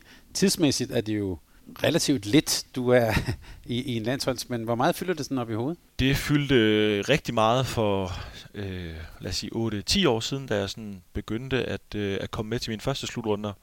Øh, der var det, øh, kom til at lyde forkælet, men det var jo enormt vigtigt at være med til hver eneste samling og blive ved med at bevise mig. Øh, nu har jeg fået noget mere is i maven, øh, og det fylder ikke ret meget mere nu har jeg jo også en sikkerhed omkring, at det er arbejdet mellem samlingerne, øh, som gør noget, hvor, øh, hvor der, der tror jeg, jeg greb det anderledes an. Øh, dengang der havde jeg en idé om, at det var enormt vigtigt, øh, når jeg så var med til en samling, at øh, så skulle jeg jo vise mig frem og bide mig fast, at det var faktisk ikke øh, det, der foregik onsdag og lørdag hjemme i ligaen, men, øh, men de fire træninger, øh, jeg sådan fik med Peter og Ulrik dengang, som, øh, som skulle gøre en hel masse. Øh, og sådan er det jo også at være at komme ind i det der økosystem. Øh, men der er jo selvfølgelig et andet sted nu, hvor, øh, hvor jeg godt ved, at det er det, er det hårde arbejde mellem samlingerne, som, øh, som flytter noget, og som har gjort, at, øh, at jeg kunne få lov at være relevant i snart 10 år. Men når du så er afsted de der januar, er det så glasuren på lavkagen? Altså, er det, er det sådan der, hvor det er ekstra festligt, eller hvordan, hvordan er den periode så? Ja, det er da, det er da belønningen på, øh, på alt øh, slidet. Øh, og selvom at, at de 6-8 uger om året med landsholdet, det er, det er selvfølgelig hårdt. Der er andre spillere, som bruger det på at, sådan at regenerere lidt. Øh, så er det jo en mulighed for øh, at øh, komme ud og få noget andet inspiration. Øh, jeg hiver modsat mange andre, tror jeg, rigtig meget energi med hjem fra sådan en, en slutrunde øh, ved at, at være sammen med nogle kammerater, jeg ikke, øh, jeg ikke får set så meget. Øh, og så er det jo en øh, fed og vanvittig måde at være sammen på, fordi at det er så intensivt. Øh, det giver nogle helt specielle oplevelser og nogle, nogle helt specielle venskaber. Øh, fordi, øh, øh som jeg siger, vi, vi er så intensivt sammen, og vi ser hinanden, og vi er bedst og værst. Øh, og ungerne, de skriger og er ked af det derhjemme. Øh, og konen har brug for hjælp, og øh, får jeg ikke lige spilletid, og altså, vi får virkelig sådan, får virkelig set hinanden på, på rigtig mange måder, som jeg ikke altid ser mine holdkammerater, og heller ikke ser øh, de andre øh, venne par, og, og hvad jeg sådan ellers har. Det, det er en helt anden måde at være sammen på, og skabe også nogle, nogle venskaber for livet. Og Peter, lidt det samme spørgsmål til dig. Øh, du har også været omkring landsholdet jo i en, en lang periode.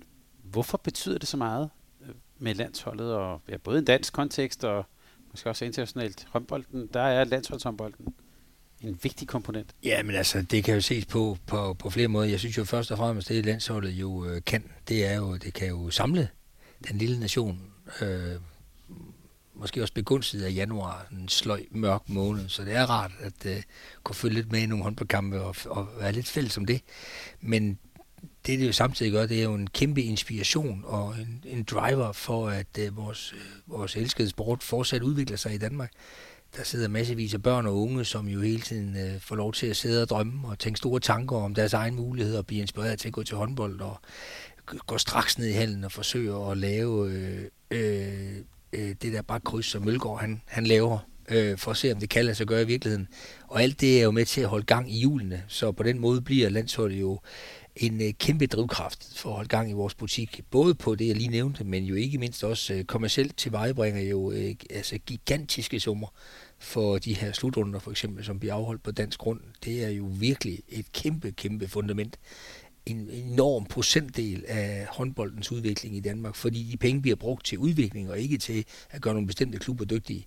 bliver brugt til simpelthen at, øh, at, øh, at arbejde med udvikling af håndbold. Så på den måde kan landsholdet jo kun... Øh, altså, det er bare på mange måder vigtigt. Og så synes jeg også, og det er sådan mere fagligt, øh, kan jeg jo sige, fordi jeg trods alt har, har været en del af det i mange år, at, at øh, rent fagligt er det jo også en lidt spøjs ting. Det er jo, øh, det er jo altså, altså det er jo mest alt en event, hvor man bringer nogle rigtig dygtige håndboldspillere sammen og forsøger at stykke noget sammen, men ret beset, så er der jo 6,5 træning. Øh, vi sådan kan få det til at blive til noget, og selvfølgelig kan vi da godt lave noget transfer fra den ene samling til den anden, men så er der en skade og en, der skal have fri, og hvis der er for mange af dem, så har vi faktisk ikke set den anden siden sidste slutrunde. Og derfor så, så er for, for os, der er nede i maskinrummet, der er det faktisk også en lidt faglig særlig opgave, fordi de andre landshold har jo ikke bedre betingelser. Men det gør bare, at der er ting, der foregår øh, til en slutrunde, som vi ikke nødvendigvis er døde stolte af, sådan rent fagligt. Altså det ville vi have gjort bedre hjemme i klubberne. Øh, rent taktisk for eksempel. Så, så på den måde er det også bare en kæmpe event, øh, som der bliver fyret af, på nogle helt særlige forudsætninger, men, men, men, men på lige fod jo med de andre. Og det gælder om at få det til at fungere hen over de uger der. Og jeg synes også, der er noget rigtig sket i noget af det, Henrik nævner, med, med det samvær, der er, som også er interessant. Fordi der er også kæmpe stor forskel på at være sammen til en slutrunde de der tre uger, og så være sammen hen over en årrække på et klubhold. Altså man kan sige, når vi snakker om forskelligheder og skæve eksistenser, så kan vi på et landshold i den grad rumme øh, hvad som helst fordi det er kun tre uger, og, øh, og så tager vi hjem. Øh, og så er det lige det for den her gang. Og det er egentlig sagt i kærlighed, fordi landsholdet også er personificeret af ekstremt store individualister og øh, solkonger i deres dagligdag, som lige pludselig bliver sådan en sambragt øh, flok, flok, der nu skal også skal, i hvert fald for de fleste vedkommende, indordne sig i nogle roller, de slet ikke er vant til. Meget mindre, og jeg plejer at spille meget mere, og jeg kan, jeg kan meget mere, end jeg får lov til at vise, og det er jo fuldstændig sandt. Men virkeligheden er bare, at for at stykke det sammen på den korte tid, der er, jamen, så skal vi kun bruge 12 minutter for dig. Jamen, jeg plejer at bruge øh, 60 minutter. Ja, men det er 12 minutter her, de, dem skal vi til gengæld have noget godt ud af, så skal vi nok vinde øh, hele skidtet. Ikke? Og det giver også en særlig, en særlig, øh, en særlig måde at være sammen på, som øh, for mig også været helt fantastisk at opleve. Øh, og særligt også det der med, hvordan vi kan rumme hinanden, øh, men godt, det ikke meget længere-agtigt, også nogle gange, ikke? Altså, nu, nu, ja, ja. Skal, nu skal vi hjem. Ja, ja, fordi vi har også det der med ikke, ikke at kunne rumme hinanden. Præcis. Øh, det, det bliver jo også et tema en gang imellem, ikke? Ja, så vi skal, øh, vi skal også hjem, når det er slut. Så jeg skal lige forstå, rent fagligt kan man sige, øh, hvis man skal se det flotte faglige håndbold, så er det, ja, måske ikke Final Four, for det er også to, to kampe på 24 timer, men så, er det, så skal man se Champions League, så ned til Champions League. Jamen altså, øh, jeg vil bare, jeg vil bare sige, at det er bare de to forskellige discipliner. Altså ja. nu, nu nyder jeg det for eksempel med, med mine færinger der, hvor vi også øh, forsøger på den præmis at få noget godt ud af, ikke, er ikke ret meget tid sammen -agtigt, men det er jo også bare en særlig fed præmis at arbejde på. Det er jo et, øh, det er jo et benspænd, et dogme, kan du kalde det. Mm. Så det er jo bare en anden måde at arbejde på. Men, men hvis man som jeg også godt kan lide, øh, sådan dagligdagens værksteder og snikkerier, hvor vi går og fintuner lidt, og, og også et forhold til den enkelte, og noget relationelt til, at vi kan stykke noget sammen, der kan blive endnu bedre, og sådan noget, så, så, så er det bare noget helt andet på et klubhold, end det er på et landshold. Men det er der ikke noget galt i overhovedet. Altså til gengæld er øh, opskudene jo almindeligvis noget flottere på et landshold, øh, fordi det er virkelig dygtigt. Du skal ikke pege herover. Lad være med det. Nej, det er godt, der er, nu, der er langt mellem snaps efterhånden, men altså, øh, øh, det er jo virkelig dygtige spillere. Så øh, ja, herlige, øh, men meget forskellige præmisser. Men, det, men Henrik, det der med at repræsentere nationen og øh, den røde trøje og sådan noget, er, er det en kliché, eller er, der, er det rent faktisk en motivationsfaktor? Det tror jeg da, det er for nogen. Øh, jeg har været enormt drevet af, at, øh, at øh, det er toppen af, hvad man som håndboldspiller kan nå. Øh, og det har jeg rent faktisk kunne nå. Øh, og det har virkelig motiveret mig. Mere end øh, at øh, den her ære over den røde trøje. Altså jeg er enormt beæret over at være en af, nu måske 18 udvalgte, men, men, men så lille en flok, altså at jeg er nået hele den vej. Øh, det, det havde jeg jo aldrig troet, da jeg løb rundt og hyggede mig. Øh, og heller ikke de første mange år i ligaen, øh, der har jeg jo ikke haft fornemmelsen af at være i nærheden af at være landsholdsspiller. Øh, så det er jeg jo, det, det er virkelig det, der driver mig øh, og gør mig stolt. Øh, jeg vil gerne sige, at det var alle mulige andre ting, men jeg kan godt mærke ned i maven, at altså det, det er simpelthen... Øh, men jeg vil også sige, at du bliver, min, min oplevelse er, at, at, at langt, langt de fleste af de spillere, der har gjort det rigtig godt på landsholdet, det, øh, der, kan man, der kan man jo tydeligt mærke, at øh, det, der først og fremmest uh, kendetegner dem, det er simpelthen en enorm lyst til at spille den bedst tænkte uh, håndbold. Meget mere end det er, øh, at det skal gøres til noget mere, end det er, at man repræsenterer øh, sit land. Altså det er jo ikke, fordi det skal nedgøres, men det er bare ikke noget, der betyder noget for dem i hverdagen. Der vil de vinde øh, de kampe, der bliver spillet, og de vil spille så godt som overhovedet muligt. Og det synes jeg kendetegner øh, faktisk øh, en, altså en kæmpe procentdel af de spillere, jeg i hvert fald har oplevet. Kun enkelte måske havde lidt stor, lidt, lidt stor fokus på det at være i, øh, i, i sollyset. Øh, jeg synes faktisk, jeg kan sige, at øh, det kan du måske hjælpe med at give mig ret i, eller ikke, Henrik, men jeg synes faktisk, det er et fortal, hvor man sådan mærker, at det er det, der driver driveren. Drivkraften, det er spillet, og øh, det er at vinde sammen, det er at lykkes for, ja, for Danmark, ikke?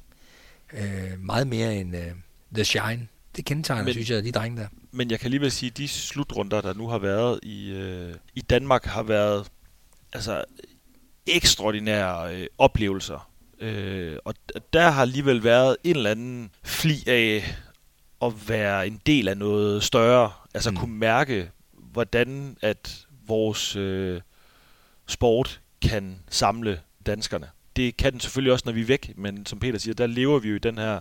Man får jo et chok nogle gange, når man har været afsted med de der, de der slutrunder, ja, ja. helt væk fra alt. Ja, fuldstændig. Så kommer man hjem, og så, ja, ja, og så, og så, har, så kan man mærke, gud, det har folk jo virkelig set det her. Ja, ja, ja de har været helt... så man lægger ikke mærke til det, når man er afsted jo. Nej, men det opdager man jo, når man øh, er en tur i, i Herning i tre uger, eller i Royal Arena. Mm. Øh, det, har været, det har været helt vildt. Mm. Øh, og det har været ekstraordinære slutrunder, fordi at... Øh, der var jo rockstjerner. Ja, der, der har vi sådan alligevel fået lov at være... Mm. At få være, bare lige, bare lige sådan få lov at smage på, at det er, altså, det er stort. Mm. Øh, og så synes jeg også, der er noget fantastisk, og det kan du jo også tale med med mange slutrunder. Det der med, hvordan en slutrunde, altså det kan jo opleves som helt vanvittigt meget og stort og intenst. Og så, når du så er et par slutrunder længere hen, så kan du slet ikke huske, hvad der foregik. Øh, nå. Nej, de kan, godt, de kan godt flyde lidt sammen. Ja, nå, var det Frankrig? Nå, for helvede, det skulle også rigtigt. Ungarn, nå ja. Ikke? Altså, det, det, det, det, jamen det der intense, ja, ja. Som, kan, som alligevel godt kan viskes ud på en eller anden måde. Ikke? Du kan ja. altid fremkalde følelsen, det kan man jo. Mm. Men det er svært at huske ja. begivenheden. Ikke? Bare det for at lave en krøl her til sidst, Henrik, det der med, med, med medaljekassen, jeg spurgte om. Men betyder det så noget, at det er en motivation for jer, at I, hvis det skulle lykkes jer at genvinde øh, verdensmesterskabet i januar, så er I simpelthen den første nation, der nogensinde har gjort det. Altså det har hverken Rumænien, Sverige, Rusland eller Frankrig nogensinde opnået. Er det, er det, sådan nogle ting der, er det noget, kun sådan nogle som os taler om, eller er det noget, der rent faktisk motiverer? Hmm. Nej, altså det, det bruger jeg simpelthen ikke uh, to sekunder på. Hmm. Jeg kan godt se det sjove i det, uh, og det kan jo godt være, at jeg synes, at det en dag vil være fedt at kunne line dem op ved siden af hinanden, eller slå op i en bog, og så sige, øh, prøv at se her tøser. Øh, jeg var jo rent faktisk med. Øh, jeg tror det ikke. Altså, jeg, jeg, jeg er enormt drevet af den næste titel og den næste succes. Det, det er ikke så betinget af, at, øh, at det så skulle blive tre i rap. Men jeg kan da godt se den sjove historie. Og jeg kan også, jeg kan også høre ham, øh, ham herude på række 8 der, der har købt billet og sige, ja, det må sat på kunne motivere dem. det kan jeg også lige høre. Ja, ja. Altså, ikke også? Altså, hvor, hvor, hvor, hvor man sådan øh, næsten desavouerer, nedgør ideen om at være landsholdsspiller til noget, der sådan, de, de sådan lige vurderer på vej hen i halen, om de egentlig gider. Øh, nu hvor jeg, nu hvor jeg er blevet udtaget, ikke også? Det, det, det, det, det er ikke det, han siger. Han siger, det, det må fandme kunne motivere dem, siger han så, ikke også? det kan jeg også se for mig. ja, nu har Henrik jo taget håndboldtasken med og skoen og sådan noget. Ja, ja. Det er så hyggeligt. Så vil han der. ikke have en tredje stjerne på blusen. Nej, det er bare så hyggeligt, når de der mennesker, der, der aldrig selv har været i nærheden af sved på banden, og slet ikke til noget vigtigt, øh, kan tro, at det er sådan et spørgsmål om, om man lige lader sig motivere af, af nogle bestemte øh, faktorer. Ikke? Der er jo en personlig drivkraft, der driver skidtet, øh, først og fremmest. Godt. Jamen Henrik, det kommer vi til at, at, at, at følge op på, og øhm, ja, og der er, kommer til at være mange lyttere, der er med os der i januar. Det glæder jeg mig allerede til. Og for os, der aldrig har været med til en slutrunde, vil jeg bare sige, det, at det ligger i januar, det hjælper rigtig godt på vinterdepressionen efter, efter nytår. Det plejer at være for sent som mig den allerbedste, den allerbedste medicin. Tak fordi I vil øh, komme her og jagte lidt sandheder. Vi kom vidt omkring. Ja, den var, den var svær i dag. Godt. Jamen, øh, men, men ok, eller? Ja, jamen det er det. Prøv at, det er det. Det er jo rart at lige blive frittet lidt i forhold til, øh, hvad var i kompasset egentlig vinder. Det jeg var, synes, det var, var, lige jeg en gang synes, det var et sindssygt fedt øh, oplæg, Thomas. Vi kan jo godt afsløre dig, der har fundet på oplægget. Jeg synes, det var, jeg synes faktisk, det var rigtig fedt. Det er ikke så tit, man sådan for alvor bliver udfordret. Jeg synes, altså det, det, er, det var virkelig noget, man må tænke lidt over. Men jeg kan bare sige, øh, og det må lytterne godt høre, grund til, at jeg tog det på, det er også fordi, jeg selv er i, hvad kan man sige, i tvivl, eller undrer mig mm. måske på, hvor er sandheden henne, og der er jo ikke nogen bedre, det er jo nemt for os, der sidder udenfor at s- mene alt muligt. Det, øh, det var jo dig, der skulle til Saudi-Arabien. Det, nå, men prøv, jeg sidder da også derhjemme og mener alt muligt. Det- Det, det er ikke, jeg kommer da også til at sidde og læse de der ledere nu her i november, øh, og sidde og hisse mig op, men, men jeg skal da også bede, øh, bede om at se det der fodboldlandskamp alligevel. Mm.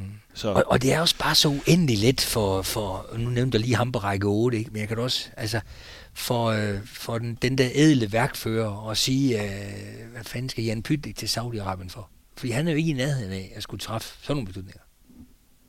Og, og det er også tit det, der ligger til grund for det der, det der sort-hvide tænkning, øh, oplever jeg faktisk. Folk, der ikke rigtig har været i dilemmaerne, de har lidt nemmere ved bare at sige sort-hvid. Men i november og december, som Henrik er inde på, der tror jeg, at rigtig, rigtig mange af os kommer til at sidde med fjernbetjening i hånden. Mm. Og så, øh, jeg ved ikke, om vi får dårlig samvittighed. Altså, VM i fodbold har altid også været kæmpestort for mig. Men jeg kommer nok til at, jeg kommer nok til at trykke på det alligevel. Men det bliver på en anden måde, end det har været før, tror jeg. Åh, Ja. oh, jamen det vil sige, jeg kommer til at sidde og øh, læse alle lederne, og sidde og have ondt i maven. Og så vil jeg gerne bede om, at øh, Morten Brun, han, øh, han skal ikke sidde og komme med formaninger, når jeg skal se fodbold. Nej. Øh, det, det, det klarer vi lige inden. Ja, nemlig. Og så vil, jeg nemlig, så vil jeg gerne høre, hvad der, er, der foregår inde på banen. så går vi i gang. Yes.